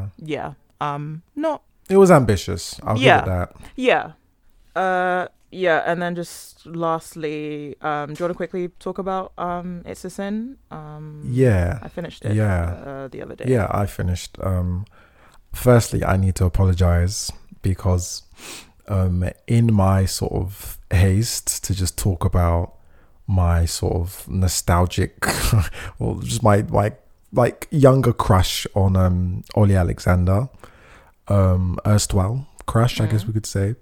I forgot to mention how stunning Ash is. My Oh, yeah. goodness, that Oh, is yeah. a beautiful man. Gorgeous My goodness, beautiful man the the hair, the height, the, skin, eyes, height, yeah honestly, all of it all gorgeous, of it, all gorgeous all it. man. Oh, honestly, honestly. So please do forgive me about for that. classic you going for the white twink first right, right. When there was like literally this like statuesque, like adonis like, pure ten out model of ten. But again, I didn't even say I fancied Ollie Alexander. I was just saying, oh, it reminded me of when I used to. Anyway, um, so Yeah, yeah, right. you know what? I think it started off well, and it's interesting because I think I think um, there was good. Like I, I liked again with Malcolm and um, Marie to come back to it again. That that idea of like you know um, important art versus good art. That whole idea, I think that kind of comes into play here, in that uh, again I, I see that It's a Sin was important, and actually the effect of It's a Sin has been great. Apparently, um, like so many people, like the the rate of people getting tested just since that has like skyrocketed. Um, so it's obviously raised a lot of awareness about you know sexual health. Oh, really? Um, yeah, and it was it, by like it was very successful. I think it was like the most watched show in like years for Channel Four. So well done to them for that. Um, I think it started off really strong, and I was really engaged in the story. And I think it just kind of lost momentum for me. Um, I I think the only character I like truly, truly like loved in that was um was it Colin? Spoilers, by the way. Colin, the Welsh one. Colin, the yeah. Welsh one. Yeah. I feel like I, he was the only character I yeah. truly warmed to. Aww, the others, I actually found quite annoying. I'm sorry, that last ship. Uh-uh, uh-uh. I couldn't stand it. It was fucking wait. irritating. like, wait, who? You know, no, no. Oh. yeah, no, that was not for me at all. I yeah, the the gays are gonna roast me. I did not. I didn't enjoy it. I didn't enjoy it. Yeah, no, I would slap my friends if we tried to like integrate that into our like communication. Honestly, I found it very irritating. Um, it's their vibe check. Yeah, I found all of the characters quite annoying in the end, actually. Um, and this the the script I didn't enjoy actually as it progressed, and then that final episode was like a downer, but not because it was sad. Obviously, it was down because it was sad, but also I just feel like the pacing of the episode wasn't very good. I felt like Richie's mum's character wasn't that interesting, and I felt like to spend so much time focusing on her. Mm. I just her story wasn't quite compelling enough for me, and I get it. Like you know, the whole the mum who who grapples with like you know dealing with this new information. How does she process it? I'm not dismissing that that's an interesting storyline. I just feel like the way they delivered it i didn't love. To be honest i think my my issues is mainly just to do with Russell T Davies's that i think that's his name his style of writing um because i've seen what else has he done? Yeah. Queer as folk um banana cucumber like cucumber yeah. and and i think out of all of those banana yeah. and cucumber is probably my favorite um, and that was kind of like it, it came at the right time for yeah, me as well because like literally like my mm. Hmm, without going in too deep like definitely um that show introduced me to Grindr basically. So you know it, it, it, was a part of my story. So um yeah but it was all downhill from there. So so um, yeah, banana cucumber. I enjoyed the most out of some of the stuff he's done. Queer as folk. I think maybe I just it wasn't the right time for me. And this, yeah, it, I I don't think I enjoy his style of writing. It's very very like British, mm. and um, but not in like to me it's like quite a mm. white British style of writing, and like that's that's not necessarily in a bad way, but I just found it a bit cheesy, um, a bit like uh, the only comparison I can think of is like when we think of like drag race and like we look at like the US drag queens and they have a very different style of drag. And then you look at like the UK drag queens, more like on season one, and they're a bit more like, oh yeah, go on, and like they're more just like they've got this kind of weird, different kind of camp sense of humor that actually it's just different and it's very British. Um, and it just isn't my kind of humor. I don't love it. Um, so yeah, I mean, I'm, I'm rambling on a bit now, but yeah, I'm happy I watched it. I thought there were some really cool moments, but I think it lost momentum for me. But you know, everyone else seems to love it, so. yeah, uh, I yeah I I don't know if enjoyed is the word. I thought it was yeah, I thought it was okay. Um, it was definitely like mm. I I binged it pretty much. Um, so it was mm-hmm. compelling mm-hmm. in that regard. Um, yeah, I mean, more than anything, it just it just made me fucking sad. Um, and mm, I think mm. yeah, I think I said this to you as well. Like, obviously, like we know what happened in the '80s and like the amount of people that were lost during the AIDS crisis, but just yeah. properly. I mean, I have like, I, I mean, I've seen like bad example. Like, I've seen Rent and uh, you know, um, movies and Mm. such, like you know, Philadelphia and everything, but just properly kind of grasping Yeah. kind of the gravitas, if you will, and just think. I, I think, I, yeah, I said this to you. Like, this sounds like a really kind of lame thing to, or not lame thing. This sounds like a really like Mm. minuscule thing to hold on to. But I was just like, during that Mm. time, like, if you're gay, like, what Yeah. are you? Yeah. Are you just exactly. supposed to not have sex? Because like, like, yeah. because obviously, like in Mm. terms of like tests, like Mm. they didn't have PrEP and stuff back then, Mhm. and like testing, like what they say, like it took like six weeks or something. In it, Like, honest, I was like, when I saw that, I was like, six weeks. My results come back in a day. yeah, SHL will get back to you in two days. Yeah. Literally. like, no, mate, SHL, like, oh, thanks, sis. We'll be back to you. like, SHL, you'll be on like the train home, and by the time you get to your front door, it's like, like, oh, you're clean, bitch. you know? Um, and like the HIV test gets back to you in like a day. So, um, yeah, I was like, six weeks, my goodness. Um, and yeah, like, writing aside, the story, yeah, it's a very important story. And yeah, it's, it's, it's shocking to think that, you know, just how Mm. different it was. Like, I remember like watching it, I was like, shit, where are my sweeties? Where's my PrEP? like, I was just like, wow, like, you know, we've come very Yeah. far. And just to imagine, like, there was a time when it, like, literally was a death sentence. yeah. Like, that is Yeah. just, it's Terrifying. crazy. It's and crazy. just how people treated you, and like I understand Yeah. even more now why Yeah. like everyone fucking loves Princess Di so much because Absolutely. when she hugged Yeah. like those aid patients, um, like Mm, the way like the people the way they were treating I think it was Colin Mm. and or and like other people like they just wouldn't touch him and like keeping him like caged up like an animal. It was just like like not only are you have you contracted this disease which is yeah essentially a death sentence but just the dehumanization like the lack of compassion and empathy and the way they looked at gay people and like people seeing it as like a pun like it was just yeah I Mm. felt just uh, very sad Mm. um watching it Mm. but um yeah like i'm glad that it's it's done well and i Mhm. think in terms of like awareness and stuff because still obviously like we know but a lot of people probably who aren't as tapped into queer culture like that don't know kind of the extent of how what life was like back then Yeah. um and obviously you know section 28 Mhm.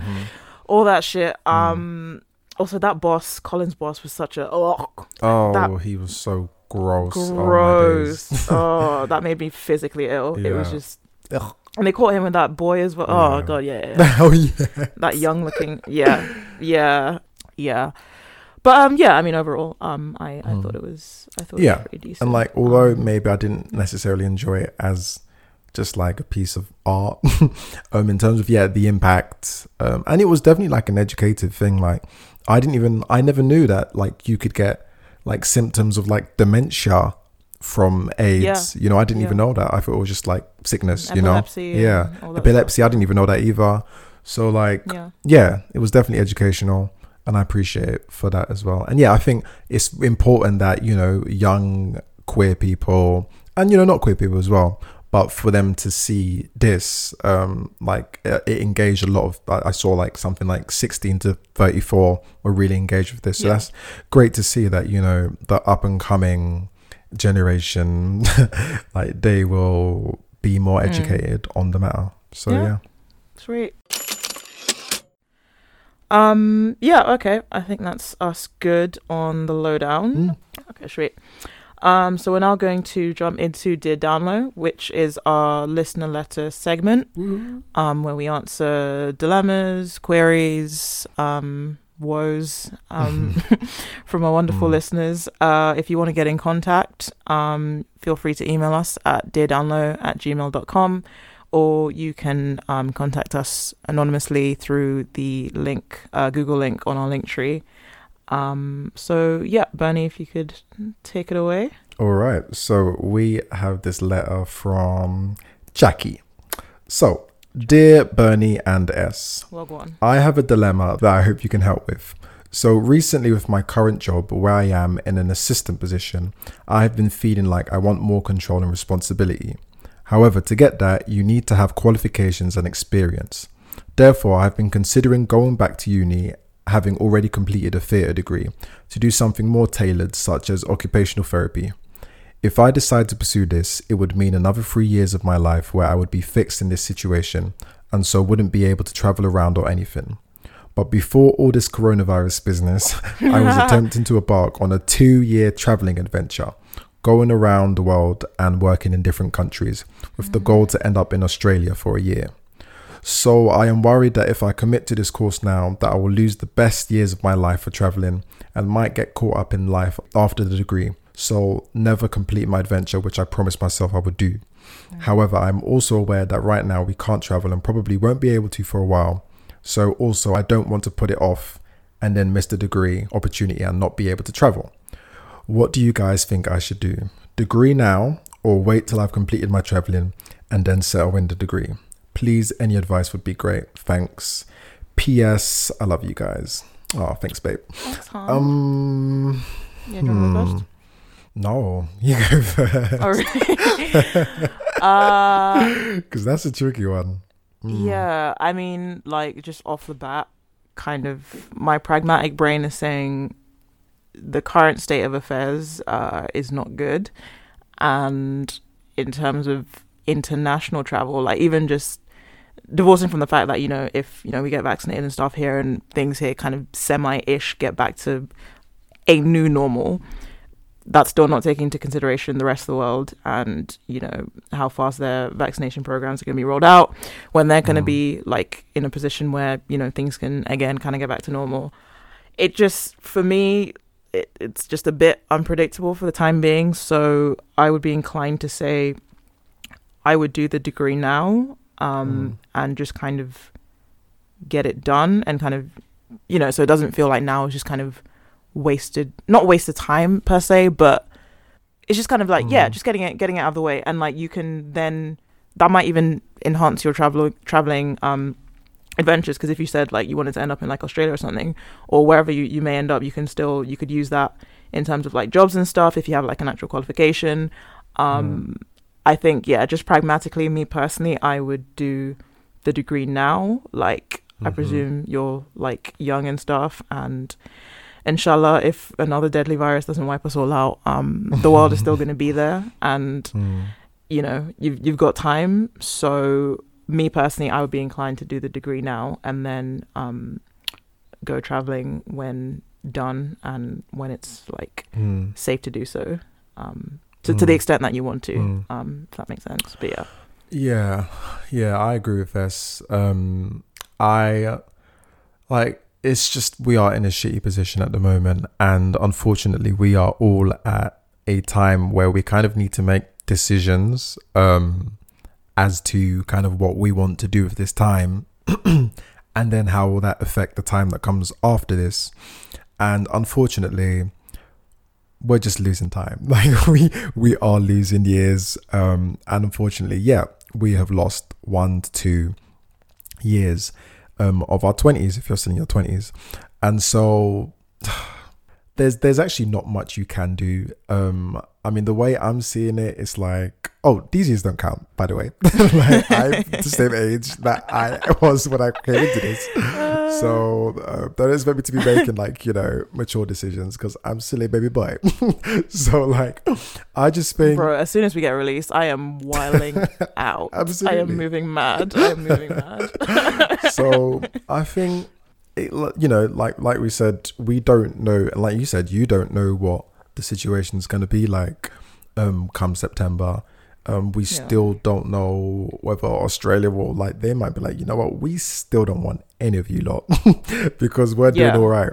yeah Um, yeah So- borders as well that's yeah hmm Um. So yeah, we just don't know like what the situation is going to be. You, I don't think you can just sit around and wait until you're able to travel again because that may be a while. It may be another year, um, which you could do if you just want to sit around for a year.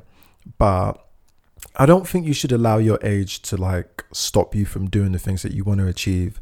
Like you shouldn't let this pandemic rob you of you know it's already robbed you of two years like don't let it rob you of like your dreams you know like Mm. if it's taken like Yeah. two years of your life then you go okay well i'm still going to do what i was going to do so you know that means that i'm going to be traveling in my Mm. you know mid late 20s however old you are you know like i don't think I feel like everyone as well is in the same position. Like we've all lost two years of our lives, therefore no one's older. You know, we're all we're all the same age. You know, so Tell that to my mom.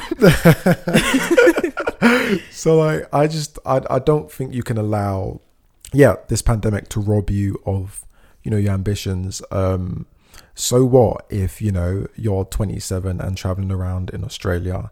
Like there are people before this pandemic. There are people who like they've been traveling around till like their mid 30s and then they're like okay Yeah. cool now i'm gonna like you know uh, settle down and whatever so don't feel like you have to like get all like the fun shit and like the carefree stuff out of the Yeah. way before Yeah. like you're 25 and then after that you need to like be an adult like yeah, fuck that. Yeah, fuck as long that. as you ain't got kids, There we go. You can do it. So- You're free. The world's your oyster. yeah so when it um, opens. yeah when it opens so um yeah i think going for the degree is a clever move also if you go for the degree and then it turns out that you know oh wait i can go traveling cool finish your degree maybe you work for a little bit then boom like use that money and go traveling or maybe you know you finish your degree and then you just go straight traveling afterwards. Like because i imagine you might be able to work while you're doing the degree anyway. So Yeah. um don't you know all is not lost. Um and i think you can do both. I think i don't think it's one or the other. Um i don't think Yeah. it's oh either i get this degree and go into this career or i go to australia. I think you can do both. And personally i would do the degree first just because it's something to do like like Yeah. in, in the midst Legit. in the midst of all of this like uncertainty that could be something certain for you to do so yeah, that's that's what I would do in that if I were in that position. Yep. Likewise.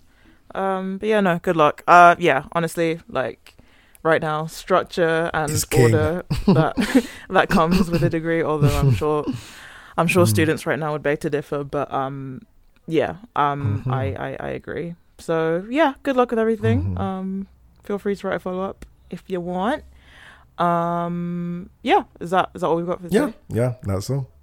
Okay, sweet. Um, well, that was Day Downer.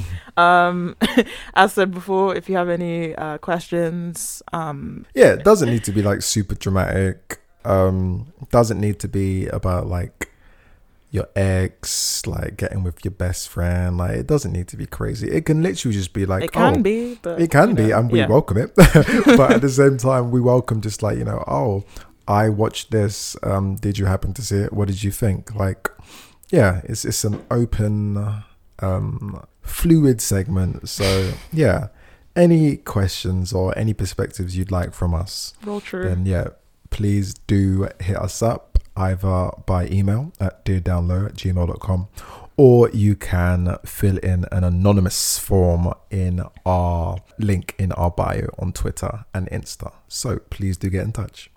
Awesome. Um, sweet.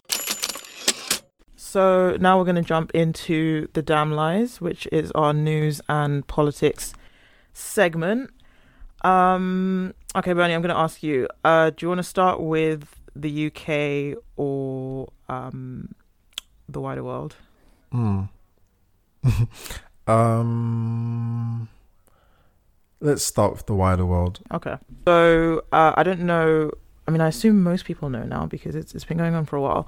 But there's currently demonstrations and protests by farmers in India um, because of these legislation changes that have been pushed through by the government. So again, as said, I will fully claim I'm not an expert in Indian politics by no means. Um, Mhm. I love to tell people Google. All good says she's free 24 7, and I encourage people to do their Googles and Hmm. everything is yeah like i did a fuck ton of research and i think i think i've got a grasp of like the ins and outs of what's going on but um Mm. yeah as said like please also do your own research and all that shit um so yesterday authorities deployed thousands of security forces mainly outside delhi um where farmers have camped at three main sites for more than two months the farmers have said that they would not leave until the government repeal the laws um, so to just kind of give background, I guess, on what's going on. Okay, so basically, in terms of like economy. I think more than half of yeah, more than half of Indians work on farms in terms of like wages and stuff. For the longest, um, I believe there've been these things called mandis, mandis. I'm not quite sure how you pronounce that, mandis, um, and they're Mhm. basically like markets that are run by committees made up of farmers and stuff. And Mm. I mean, from the sounds of it, it sounds a bit like a u- kind of like a union ish, but um they help in terms of like uh regulating and like helping in terms of like brokering sales and stuff like that. Uh was it? Yeah made up of farmers often large landowners and traders or commission agents who act as middlemen for brokering agents. So basically before there was kind of a middleman essentially. So yeah so there's three kind of contentious bills which are set to change the way kind of India's farmers do business and everything. Um, so essentially, I believe what they do is kind of gives it cuts out the middleman and like the government being kind of there to help kind of make sure things are fair and there's like minimum price and stuff like that. So these farmers would just be negotiating with like businesses, and so obviously capitalism. Um, if you don't kind of have the resources to be able to deal with these people properly and you know whatever whatever they're most likely going to run over you. And so, uh, so yeah, they tried to stealth pass three bills that would liberalize the agricultural sector and make farmers even worse off than they are right now. And yeah, I think there's been there's someone I'll shout them out at the end, but there's been like documentaries and stuff. Um, a lot of farmers have committed suicide because wages are already like not amazing. Um, I think what was the annual wage I saw? Mm. Yeah, so the 2016 economic survey found that the average annual income of a farming family in more than half of India's states was about 203 pounds a year or 271 dollars a year. So All right. A so pittance. yeah, so basically these bills are essentially mean that like small farmers would need to market their produce to investors and they could potentially make more money that way in terms of, you know, the classic libertarian, you know, right wing argument of, you know, oh, free economy, liberalize the market, like, you know, make more money, etc., etc. They could hypothetically make more money. However, um, it would make things um, inaccessible for small farmers who can't afford to get like stuff across state borders. And then obviously deregulation means that there's a risk that people are Mhm. like paid less um, than the government kind of minimum support price that would be there before. So yeah, basically people are pissed. They've been protesting for quite a while. Um, loads of demonstrations. Uh, there's also been violence by the government. Um, so yeah, many have been injured in the protests, um, with some fatalities. Um, the government also cut off the internet, um, suspended mobile internet services in areas around Delhi where farmers were staging a hunger strike, and just other typical like repressive shit governments do when they're trying Mm. to quell um, insurrection, if yeah. as they as they would call it. Mm. So, uh, yeah, basically, it's not looking cute for those guys. Um, yeah, and then in terms of like other reasons, like the bill has been contested, like obviously, again, issues of food security and the impact of farming on the environment. So, I think before they were incentivized, like with government subsidies and stuff, farmers to like wean away from producing. Uh, like quote unquote water guzzling crops like wheat Mm. and so obviously when that goes away people are gonna again do what makes more money and then you know environmental destruction Mm. um as it goes Mm. um and then of course like if you can't do it you ain't got no food so you're fucked um Mm. yeah so these people basically feel like um they're going to lose their land um and they're going to lose their income if you let big business decide prices and um buy crops and everything so yeah as said there've there've been demonstrations in terms of like international responses if you will Mm. i think with us i think yeah the uk parliament is considering debating on india's farmers protest um, as an e-petition attracts thousands of signatures so yeah i mean for, from our perspective they were also Mm. looking at it as like media freedom and stuff because yeah they've like as said before like shut down like internet and stuff and trying to Mm. quell kind of people kind of talking about it and everything like that and Mm. free freedom of press so obviously from our perspective it's like you know democracy means free press and free media and you know freedom Mm, of speech so mm. we're going to look into this but um yeah in terms of the actual like legislation that they're trying to pass uh, in terms of like what internationally can be done i feel like Yeah. i feel like not much because like it's Mm. You might disagree, but and like I don't Mm. agree with what they're doing, but they are like an independent um country and they have the right to decide, you know, whatever laws they want to put in place. Um so in terms of like actual I don't know if like if people would consider sanctions or anything like that, I don't know how that would work tangibly. Um Mm. so I think yeah, it'd be more from the angle of like how they're treating protesters and like human rights abuses and stuff like that, as opposed to Mhm. the actual bills they're trying to put forward. But in terms of stuff people can do here, there's a few accounts I saw. So um, as I said before, like I know fuck all about this. I'm learning like everyone else. So Mm. um, at Saving Punjab is uh, an Instagram account that you can follow to kind of keep up to date and like stay informed and everything. Also, Sikh PA is another one with daily updates on the protests and everything. And there's one at Toxification Doc, which is I actually do need to watch it. It's a documentary on um, farmer suicide in Punjab, which has been a big issue over there. I think. Do I have Mm. any numbers on that? Uh, brr, brr, brr, brr, brr, brr. Okay, yeah, no. Um, yeah. So uh, at the moment, in terms of what we can do is, Mm. yeah, I guess just keeping keeping up to date, keeping informed, writing to your MP, um, particularly in terms of like yeah, um, press freedom and and treatment of protesters um, and stuff like that. Because as with you know many demonstrations and stuff that we see in other countries, it is Mm. often very heavy-handed and disproportionate and especially when you consider what people are actually protesting for it just Mm. Mm. yeah and you know modi in general like they've been doing a madness in kashmir and everything so um yeah but um thoughts and prayers with their man in india do you have anything Yeah. to say Not really. Um, but I, yeah, I like much like yourself, although not quite because you know a bit more than me. um, I don't know enough about this. Um, definitely heard about it, but yeah, um, I'll definitely be having a look at some of those resources you mentioned, and yeah, just try to keep abreast of what's going on. And yeah, we can definitely try and help you guys as well and post stuff on our story to help you guys stay updated with everything that's going on in that situation. yeah yeah um yeah no it's great they, yeah they're using like facial recognition software and stuff yeah yeah Mm.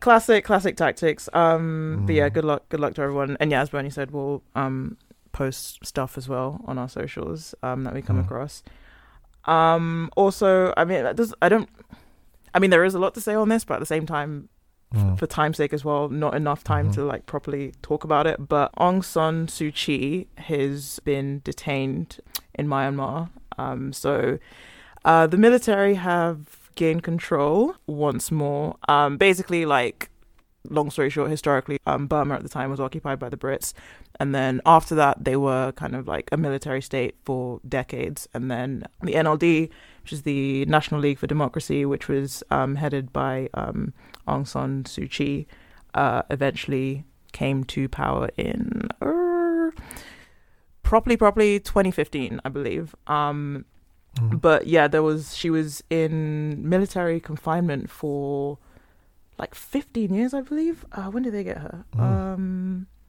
yeah, in 19 yeah in 1991 she was awarded the Nobel Peace Prize while still under house arrest, and yeah she was in house arrest from 1991 until 2010 and like actively for like 15 years so she i remember actually when she like came to power in 2015 how it was like such a massive moment because almost kind of like a nelson mandela-ish kind of moment because like she Mm, spent so much mm. time kind of i don't want to say locked up that sounds uh what's the so i'm locked Being- up on it's, what's the um it's more than detained, right? It's like, like yeah held oh. under military um military house arrest um yeah Yeah. because for the longest you know she was um detained and everything and obviously you know woman etc etc and she you know Mm. wanted and like fought for democracy and that was what the party was about and everything and yeah i mean she got the nobel peace prize um but in terms of how myanmar has treated the rohingya um, muslim community there has been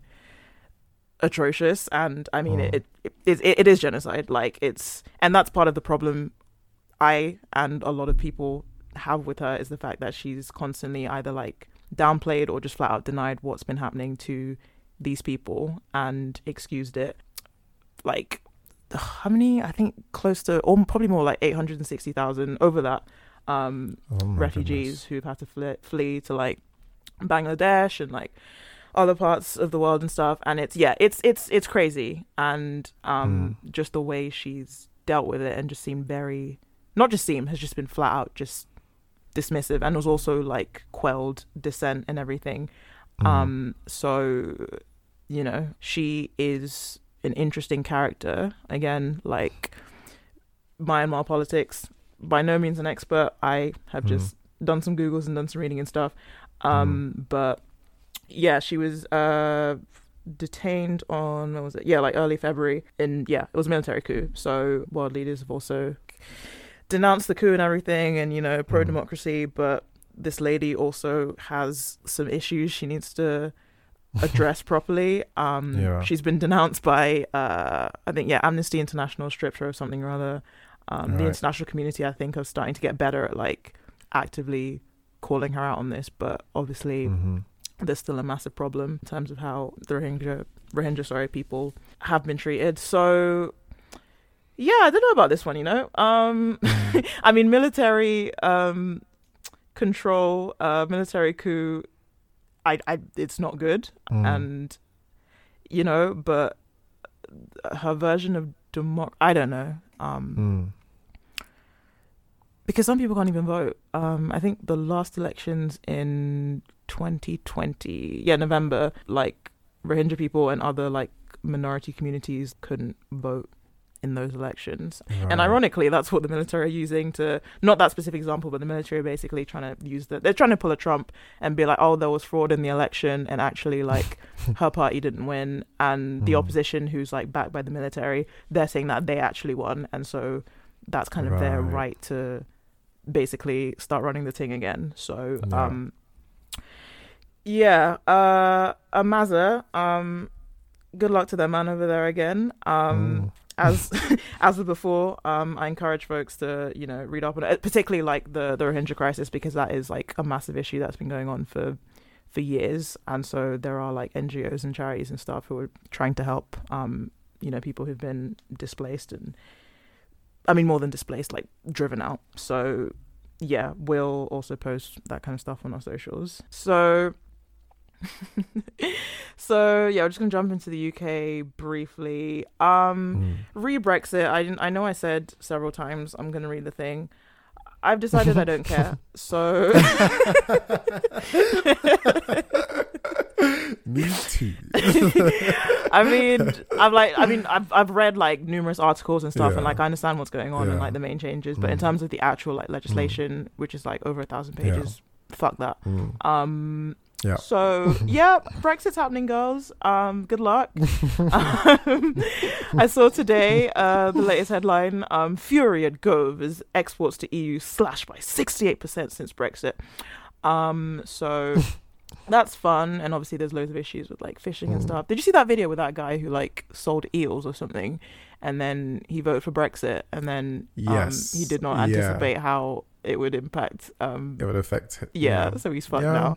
Yeah. Yeah, Yeah. But I heard that I think he, like, he'll be okay because I think he was making like bare money anyway. yeah, So like, yeah. he's not going to be like driven to poverty now. He may have to, you know, like tighten the belt a little bit. Downsize. But you know, that's that's what you you know you wanted to tighten the belt on the freaking borders. now you got to tighten your own belt too. So yeah, um, fools. oh, so I- many people. we don't- I had a- oh. against their best. You know, we I, I had a conversation with a relative the other day and I just I wanted to tear my Mm. eyeballs out because at the same time they were like Mm. saying oh you know the government doesn't care about Mm. people and you know da da da da this relative also voted for the Tories last election so I was just like you know mm. luckily they did I don't think they voted for Brexit I think um I hope but who the fuck Mm, knows mm. uh, so first thing I find this literally this came out like a few hours ago actually. Um, so they caught the Queen in 4K. Apparently, Wait, what? oh, they got on. her. They got her. I mean, Wait, this obviously this is this is not like a shock. So basically, um, the Queen successfully lobbied the government to change the draft Mm. law, um, which basically concealed her quote unquote embarrassing private wealth from the public, according to documents discovered by The Guardian. So, yeah, this came out earlier Mm. today. Yeah, I saw that. Yeah. Yeah, yeah. The Guardian has been on the Queen's neck. since, Literally. like, like, I've been watching the Crown as I've been saying like every week, and yeah, like they cannot stand that woman. it's hilarious. same. like they will not give her a break, and rightfully so. Rightfully so. Mm, I mean, again, we we fund that lady, so we we have every right. absolutely. Um.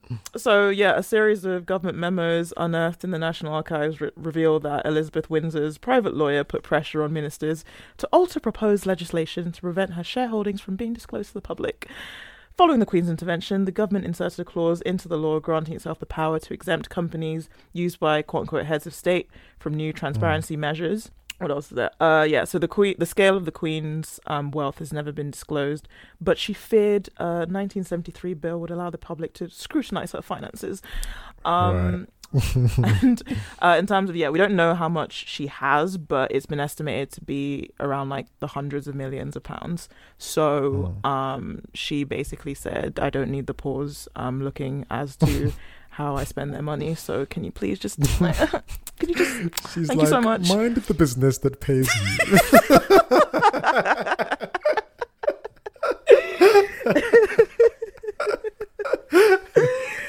oh Lizzie." Uh, yeah, I mean, again, like it's not, it's not a short. It's like when the Panama Papers came out. Like, duh, like mm, rich people do this shit Mm. all the time. Like that's, mm. I mean, yeah, I mean, I don't really have much to say. Like, Mm. Nah, she's a rich bitch. period. Um, yeah, I the monarchy anyway. Um, so yeah, I mean, last main thing. Um, let me ask you a question. Mm. Do you Shoot. do you feel uh do you feel patriotic towards this country? um, I kind of oscillate between, you know what, in, in many ways I do, but I feel like my patriotism isn't quite the same as what um, a lot of British people think patriotism is. Mm. and really it's just like chauvinism like for me because I, I guess moments when i realize that i am proud to be british is like you know kettle wars against america or like you know when lma does really well you know in terms of like the charts and stuff and being successful Spoken when, word queen, like, yes. Amal Clooney is actually British and just like shit like that. So like I do like when I see British people doing well, Mm. I am like, yeah, like I'm proud. Um, but that's about it in terms of like, you know, oh, we are the greatest and sovereign this and blah blah blah. Absolutely not. Um, and I don't feel any Yeah. way about any damn flag. um, and yeah, like I there, there are certain things that are seen as like symbols of like patriotism that I don't give a shit Mm. about. Um, Yeah. or- I'm just gonna say it. Mhm. oh, go on.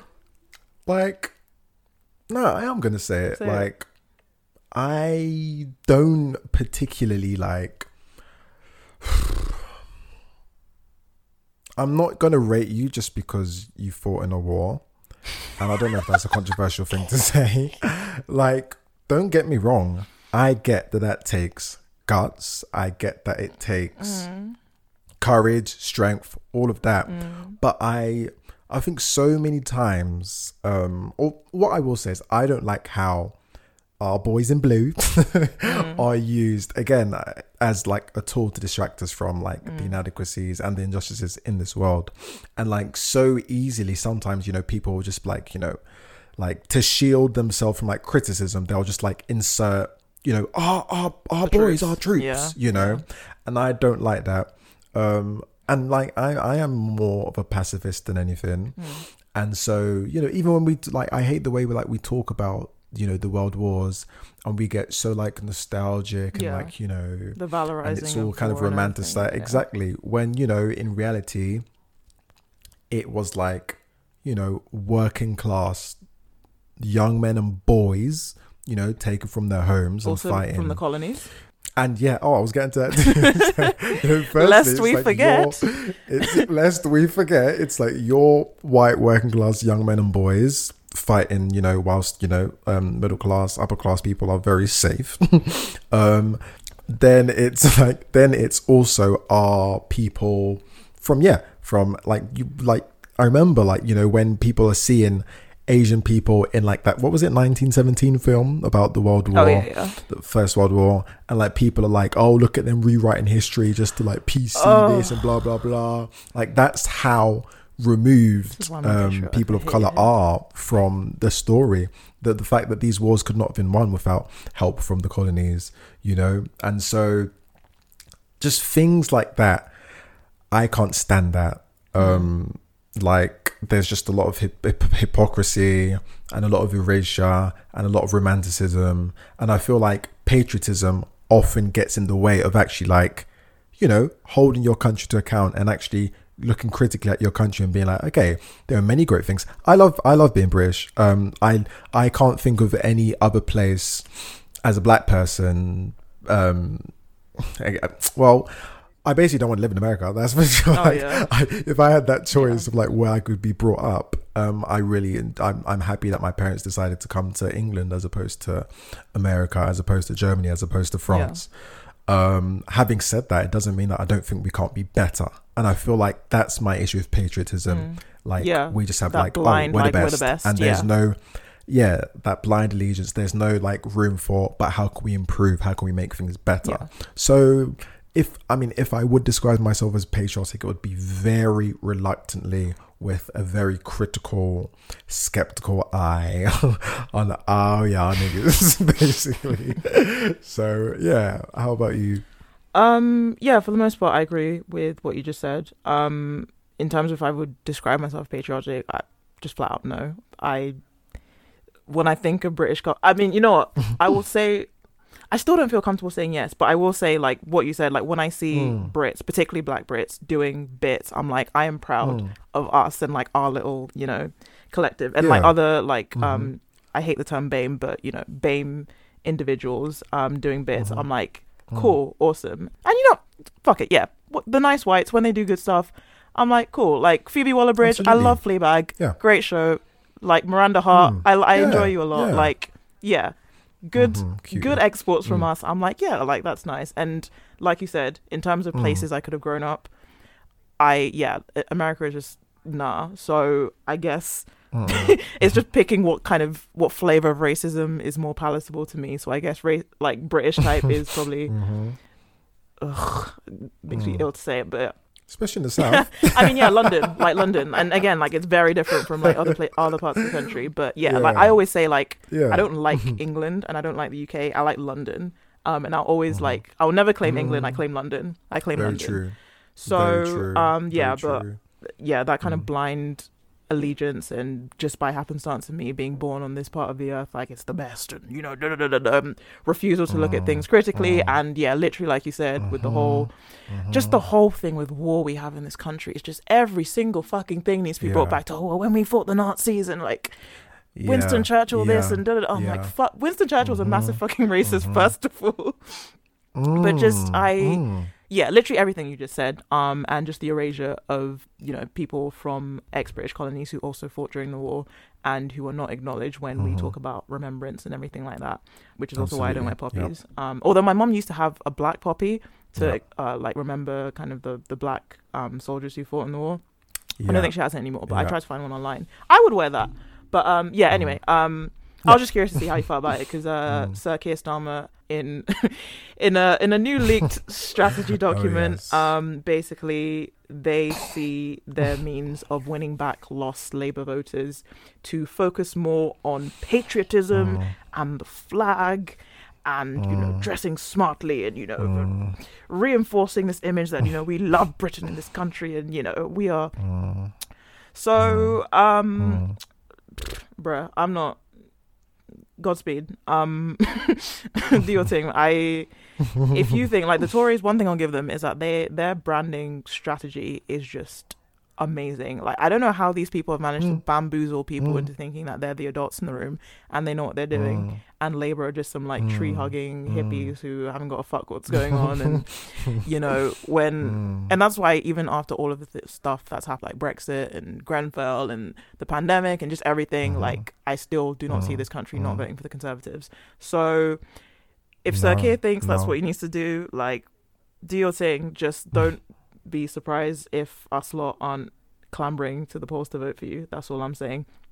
Because Mm. yeah, the British Mm. version of patriotism often well, they made the point that they want to what did they say? Um uh yeah, so Gareth Snell, the former MP for Stoke on Trent, Central said critics should realise how critical some of the issues were for some voters and that patriotism should not be conflated with xenophobia. Which is true, but unfortunately we live in the real world and it is. Yeah, Like yeah, yeah. It, it just is. That's Yeah. the only patriotism. Like, we hate immigrants. We know, really. we love England and we don't want Yeah. anyone else to come in. That is British patriotism. There we go. Like, That's it. Yeah. So, Mm. you know, Mm. good luck finding the five people who have a measured, kind of nuanced understanding of patriotism that isn't just pure chauvinism. Um, Mm. But yeah, Mm. I mean, do you have anything else to say on that? Yeah. No, no, that's it. Like it's for me it's like again, this is why I also struggle with patriotism. It's kind of like I to me I'm just like okay, also like white pride, you know? like it's like pride of what? Yeah, You know? Yeah. Like pro- you don't season your I'm food. sorry, it's not your food. You don't season your food. the food is shit. You go. colonized all It's these countries. The weather is shit. Like, exactly. what are we proud of here? Thank you. Like, what are you exactly? And in the face of what as well? Because, like, in the face, like, I feel like a lot of the reason that, you know, it's acceptable to say black is beautiful because we're beautiful and things like that. Whereas saying white is beautiful makes us feel uncomfortable, or oh Right. white power makes us feel well. well, it's because we know what white power looks like when people say that. But also, it's like, why, like, why do you, it, like, who are you saying this to? Like, who are you saying this Mm. against? Who are you fighting Yeah. back against? You know, like, we are fighting back against systems that have told us that we are Yeah. inferior, that we are not good enough. Everything in the world tells you that you are, you know, the standard. So why do you feel this need to then like? And actually, yeah, I find I yeah exactly. So that's how I feel about being proud of being British. I'm like proud for what? Like I, generally, when I think about my pride of being British, I think of like my pride of being like black Yeah, British, yeah. like you said, because it's like in spite of you know people telling me that my black Britishness isn't British enough. I've still managed to like carve out my own culture and still exist and be just as valid as like this white Britishness that is seen as like the Britishness, you Mm. know, the epitome Yeah. of Britishness. So yeah, that's that's my my final remarks on that. Well, uh, yeah, that's that's about that. So, um, so yeah, that that was the last thing um wanted to bring up. So, yeah, that's us for the damn lies. Um, so now we're gonna move into our final segment, sound off. Um, do you mind if I go first? no, not at all. You go. Cool. Okay. Um, yeah, and like feel free to to jump in um if you want. But Mhm. um, okay, wait. I just just first off, I just wanted to say quickly, like, I love Megan Thee Stallion. I love just Mhm. everything she represents. I love her. I love music. Mhm. I just love her vibe. I think Mhm. she's gorgeous. Mhm. Obviously, the, Mhm. the the ass shaking goes without being said. And. I just hope you know good things for her. I hope she keeps good energy around her. I hope she stops associating with these lame ass niggas who are just. I'm not even gonna get into Mhm. that whole video with like um DaBaby's friend or whatever, but like. Not to mention like the whole tournament. I, I just want good energy around her. She's recently been doing like Mm. this fitness challenge thing where she's been like, you know, she's, you know, just Mhm. taking her health to the next level, and she's been posting like cute little IGTVs Mm. and stuff, and she's just so fun and like Mhm. goofy and like Mm. she would be like Mm. eating her little yogurt parfait while watching anime, and I'm just like relatable queen. Um, so I yeah, I love her. yeah, right. She's just, oh, I love Mm. that woman. I love that woman. Mm. Um, so like Mm. on that, I just want to say like one thing about me, I ride for black women, and I'm always I'm always Mm. gonna ride for black women as long as you know they they have sense and not like you Mhm. know Candace Owens.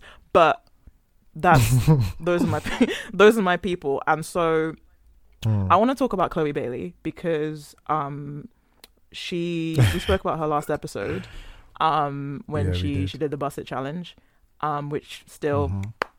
She won that um Mhm. still Mm. still rent free still in my mind still in my mind I feel like this could be controversial to say I feel like Ooh. I mean, there are many there are many roadblocks to you know complete female. I'm I'm using female in this context, female liberation or like women's liberation. Let me say.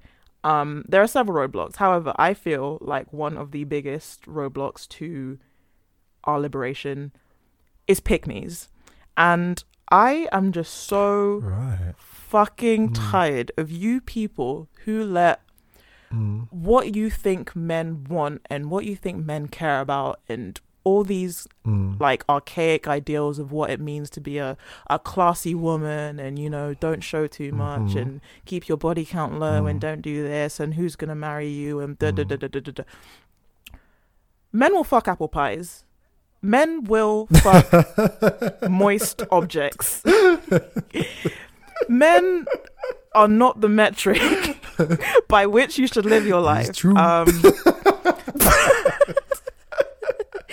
have you met men? Like for real for real. Have you have you have you spoken to a man? Mm. like i mean obviously goes without saying disclaimers like no men," whatever. Yeah, Point yeah, being, Yeah, yeah. I just Mm. just the concept of just living your and of, like i understand a lot of it is also like cultural and it's been taught to us and everything and it's a, a lot of unlearning that needs to be done and not a lot of people maybe grew up in environments that were super kind of liberal and stuff in terms of like women's sexuality and expression all that kind of stuff so i get it however Mm. it's also 2021 and google is free and just Mm. Mm. I, I I'm just just it just still blows my mind that a lot of younger women I'm not talking about like Mm. aunties like younger women like 20s 30s are literally becoming the aunties that Mm. they complain about who will like say oh you've grown fat or like oh you've, you've been eating still like oh you're- you're second place Mm. okay those aunties who are jarring Mm. and just chat the most shit and like you know Mm. Mm. that we can't stand, you are becoming those aunties because the way some of you lot just police other women's bodies and their sexuality and how they choose to express themselves, Got ya. Got ya. and Mhm. All under the guise of respectability politics and you know finding a good husband Yeah. and the fact just just this whole Mhm. idea of I don't have to, I don't like there's not really time to go into it today because it's late, but Mm. just the whole idea of marriage being seen as the like be all end all and just the ultimate pri- like men are not a prize, bruh. Like they are. they are No, not like, just the isn't it idea. Of, like like getting married um is like so much better for a man like it does so much more for a man and getting Their married for a woman actually higher. like does like it goes Yes. up and a woman's goes down yes, and like job prospects and like happiness everything yes, yes. yeah And this is why men Mm. stay winning.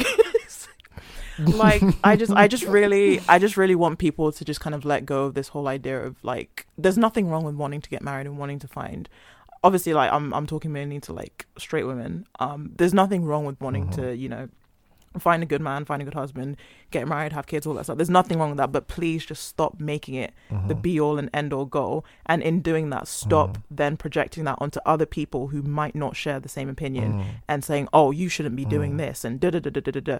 And so basically, all of this to say that people, um, they made my girl cry. Chloe was on IGTV in tears, basically, Mm. kind of talking about like Mm. the reception she's had in terms of obviously recently she's been a lot more kind of public and stuff and posting kind of more videos Mhm. of like her body and like dancing and stuff like that and just Mhm. being Mm. more open than she has been in the past and stuff. And so. I personally didn't see any of that because my timeline, I've tried to curate it to where I don't see stupid shit. But apparently, and I did see Mhm. like from secondhand, there was a lot of there were a lot of women, as I said, slut shaming her and just saying like, oh, you know, shouldn't be doing this and da, da, da, da. And so she came on Mhm. IGTV like crying and basically, you know, saying that she's had issues for years with like her weight and her body and like wanting to be skinny and now she's finding a place where she's like trying to like accepting her body and like loving herself and this is how she expresses herself and like expresses her joy and she Mhm. just wants to like she'd Mhm. apparently had a lot of those videos like on her finsta like ages ago but she's only now like made them Yeah. public and stuff and she's like i just want people Yeah. to like see like the me that like my parents know the me that Halle knows and just just be me and Mhm. everything and i was just kind of like baby girl you shouldn't have to like come on the internet and explain Mm. yourself to these miserable Mm. fucks who just Mm. that just really pissed me Mm. off because this girl has literally Yeah. done nothing wrong she's done nothing wrong Mm. like she's a Mm. grown woman for one like she's 22 she's gonna be 23 yeah. She Mhm. hasn't killed anyone. She's literally just fucking dancing on Instagram. And I, having a good time. yeah, just having a good time. She's young, she's gorgeous. Like, Mm. bruh, let people live. So, um, yeah, pick me's. I, the last Mhm. Roblox deliberation, I, I, I say that with my chest, but um, yeah, that's Mm. that's basically um the crux of what I had to say. So, yeah, that's me done. Okay. Yeah, yeah. No, I hear you. Leave her alone. And like, mate, if anyone is not gonna struggle to find a man, it's Chloe. So stop your Bruh. hating. But yeah. You know, can I just say, I just Um, I find it so yeah. just in this you know lgbtq plus month and you know black history month in the states i just find it very homophobic and anti-black that um i cannot be with these women um i'm talking about chloe chloe Bailey Mm. and Zendaya. i was thinking that during um when i was watching malcolm and marie i was just kind of like damn so she's just really not my girlfriend is that is that how it is um i feel the same way oh about my! chloe I had the same thing. like, so she's I, really not like- you're not with me. That's alright, cool. Seems racist, I kept cool. on. I thought it was just me. I kept on having like this overwhelming sense of sadness that like I will never marry Zendaya. Yeah. like, yeah. I'm honestly like caught up about it. I'm really upset about it. it. Yeah, I was genuinely like sad. okay, good. I'm glad I'm not the only freak. Right. So, um, sound off. So I have just a few things. Um, so silly. The other day I was on the train, and you know I'm just sitting on the train, um, and this this man in the yellow jacket, he's like you know going up to people. He's like tickets, tickets. I'm like okay, cool. And he's going up to people and he's like tickets, tickets. C- Can I can I get your tickets? Tickets and like people it was just amazing because people like all you have to do in this country is put on like a yellow fluorescent jacket and you Oh, have yeah. authority. And Yeah. people were ready to get it was just hilarious like seeing them like reaching in their pocket to get their tickets. Then he starts like "Tick, tick, tick, tickets and they're like pulling it out and they're like wait is this like what, what's going on here? And then they realize he's just taking the piss out of them. So it was just so funny to see like them going through the motions of okay authority. Oh wait this guy's taking the piss also where the fuck's his mask. That wasn't cool. And there was also i don't know Oh, if you've seen the videos of that guy who like yeah he was. And it's like what are you Oh. doing? I don't know if you've seen the videos of that guy who's guy. like you know the dancing guy. Yeah, the waist and guy. you know what? I don't know if i'm just one. i don't know if i'm just like um you know old and boring. But first of all i was like i didn't i don't know i just didn't enjoy like the whole like pretending to be like it. blind thing. I didn't Oh like yeah, it. Yeah. i didn't think it was funny um and then thirdly he was maskless all the Yeah. time I hated and it. I feel and he was like falling on top of people yeah. and stuff, and it, yeah, no, it wasn't funny. yeah it wasn't. okay funny. yeah cool He got So, arrested. yeah. I was Yeah, glad. I i was like, didn't look- like it at all Look him up, I was actually like, good for you, you know. Yeah, you need to stop playing games. so, yeah, I'm glad. I'm glad they got him. so, Need to stop yeah. playing games. second thing, um, so, um, I finally downloaded the Lidl Plus app, Oh and um, I went into Lidl, and you'll see why this is relevant. And when you download the Lidl Plus app, um, they give you a free five pound voucher if you spend twenty pounds. I think it is, or it might be twenty five pounds. So spend Mm. twenty five pounds, and we'll give you free five pounds to spend. And I have been to Lidl four or five times since downloading this app and getting that voucher, which runs out in a couple of days. So I really need to, you know. And every time I go, I cannot reach the 20 or 25 pound threshold. Now, I say this to illustrate for the last time that the government is a bunch of thieves and evil crooks because I have tried so Oh yeah, hard yeah, yeah. to reach that 20 25 pound threshold and I cannot reach. Mm. it in Lidl. So how you can fix your mouth to say here's a pet half pepper, here's a couple frubes, Mm. I was literally of gonna mention the half There you go. There's your 30 like, pound. Stuck on my mind. So once again, you're evil for that.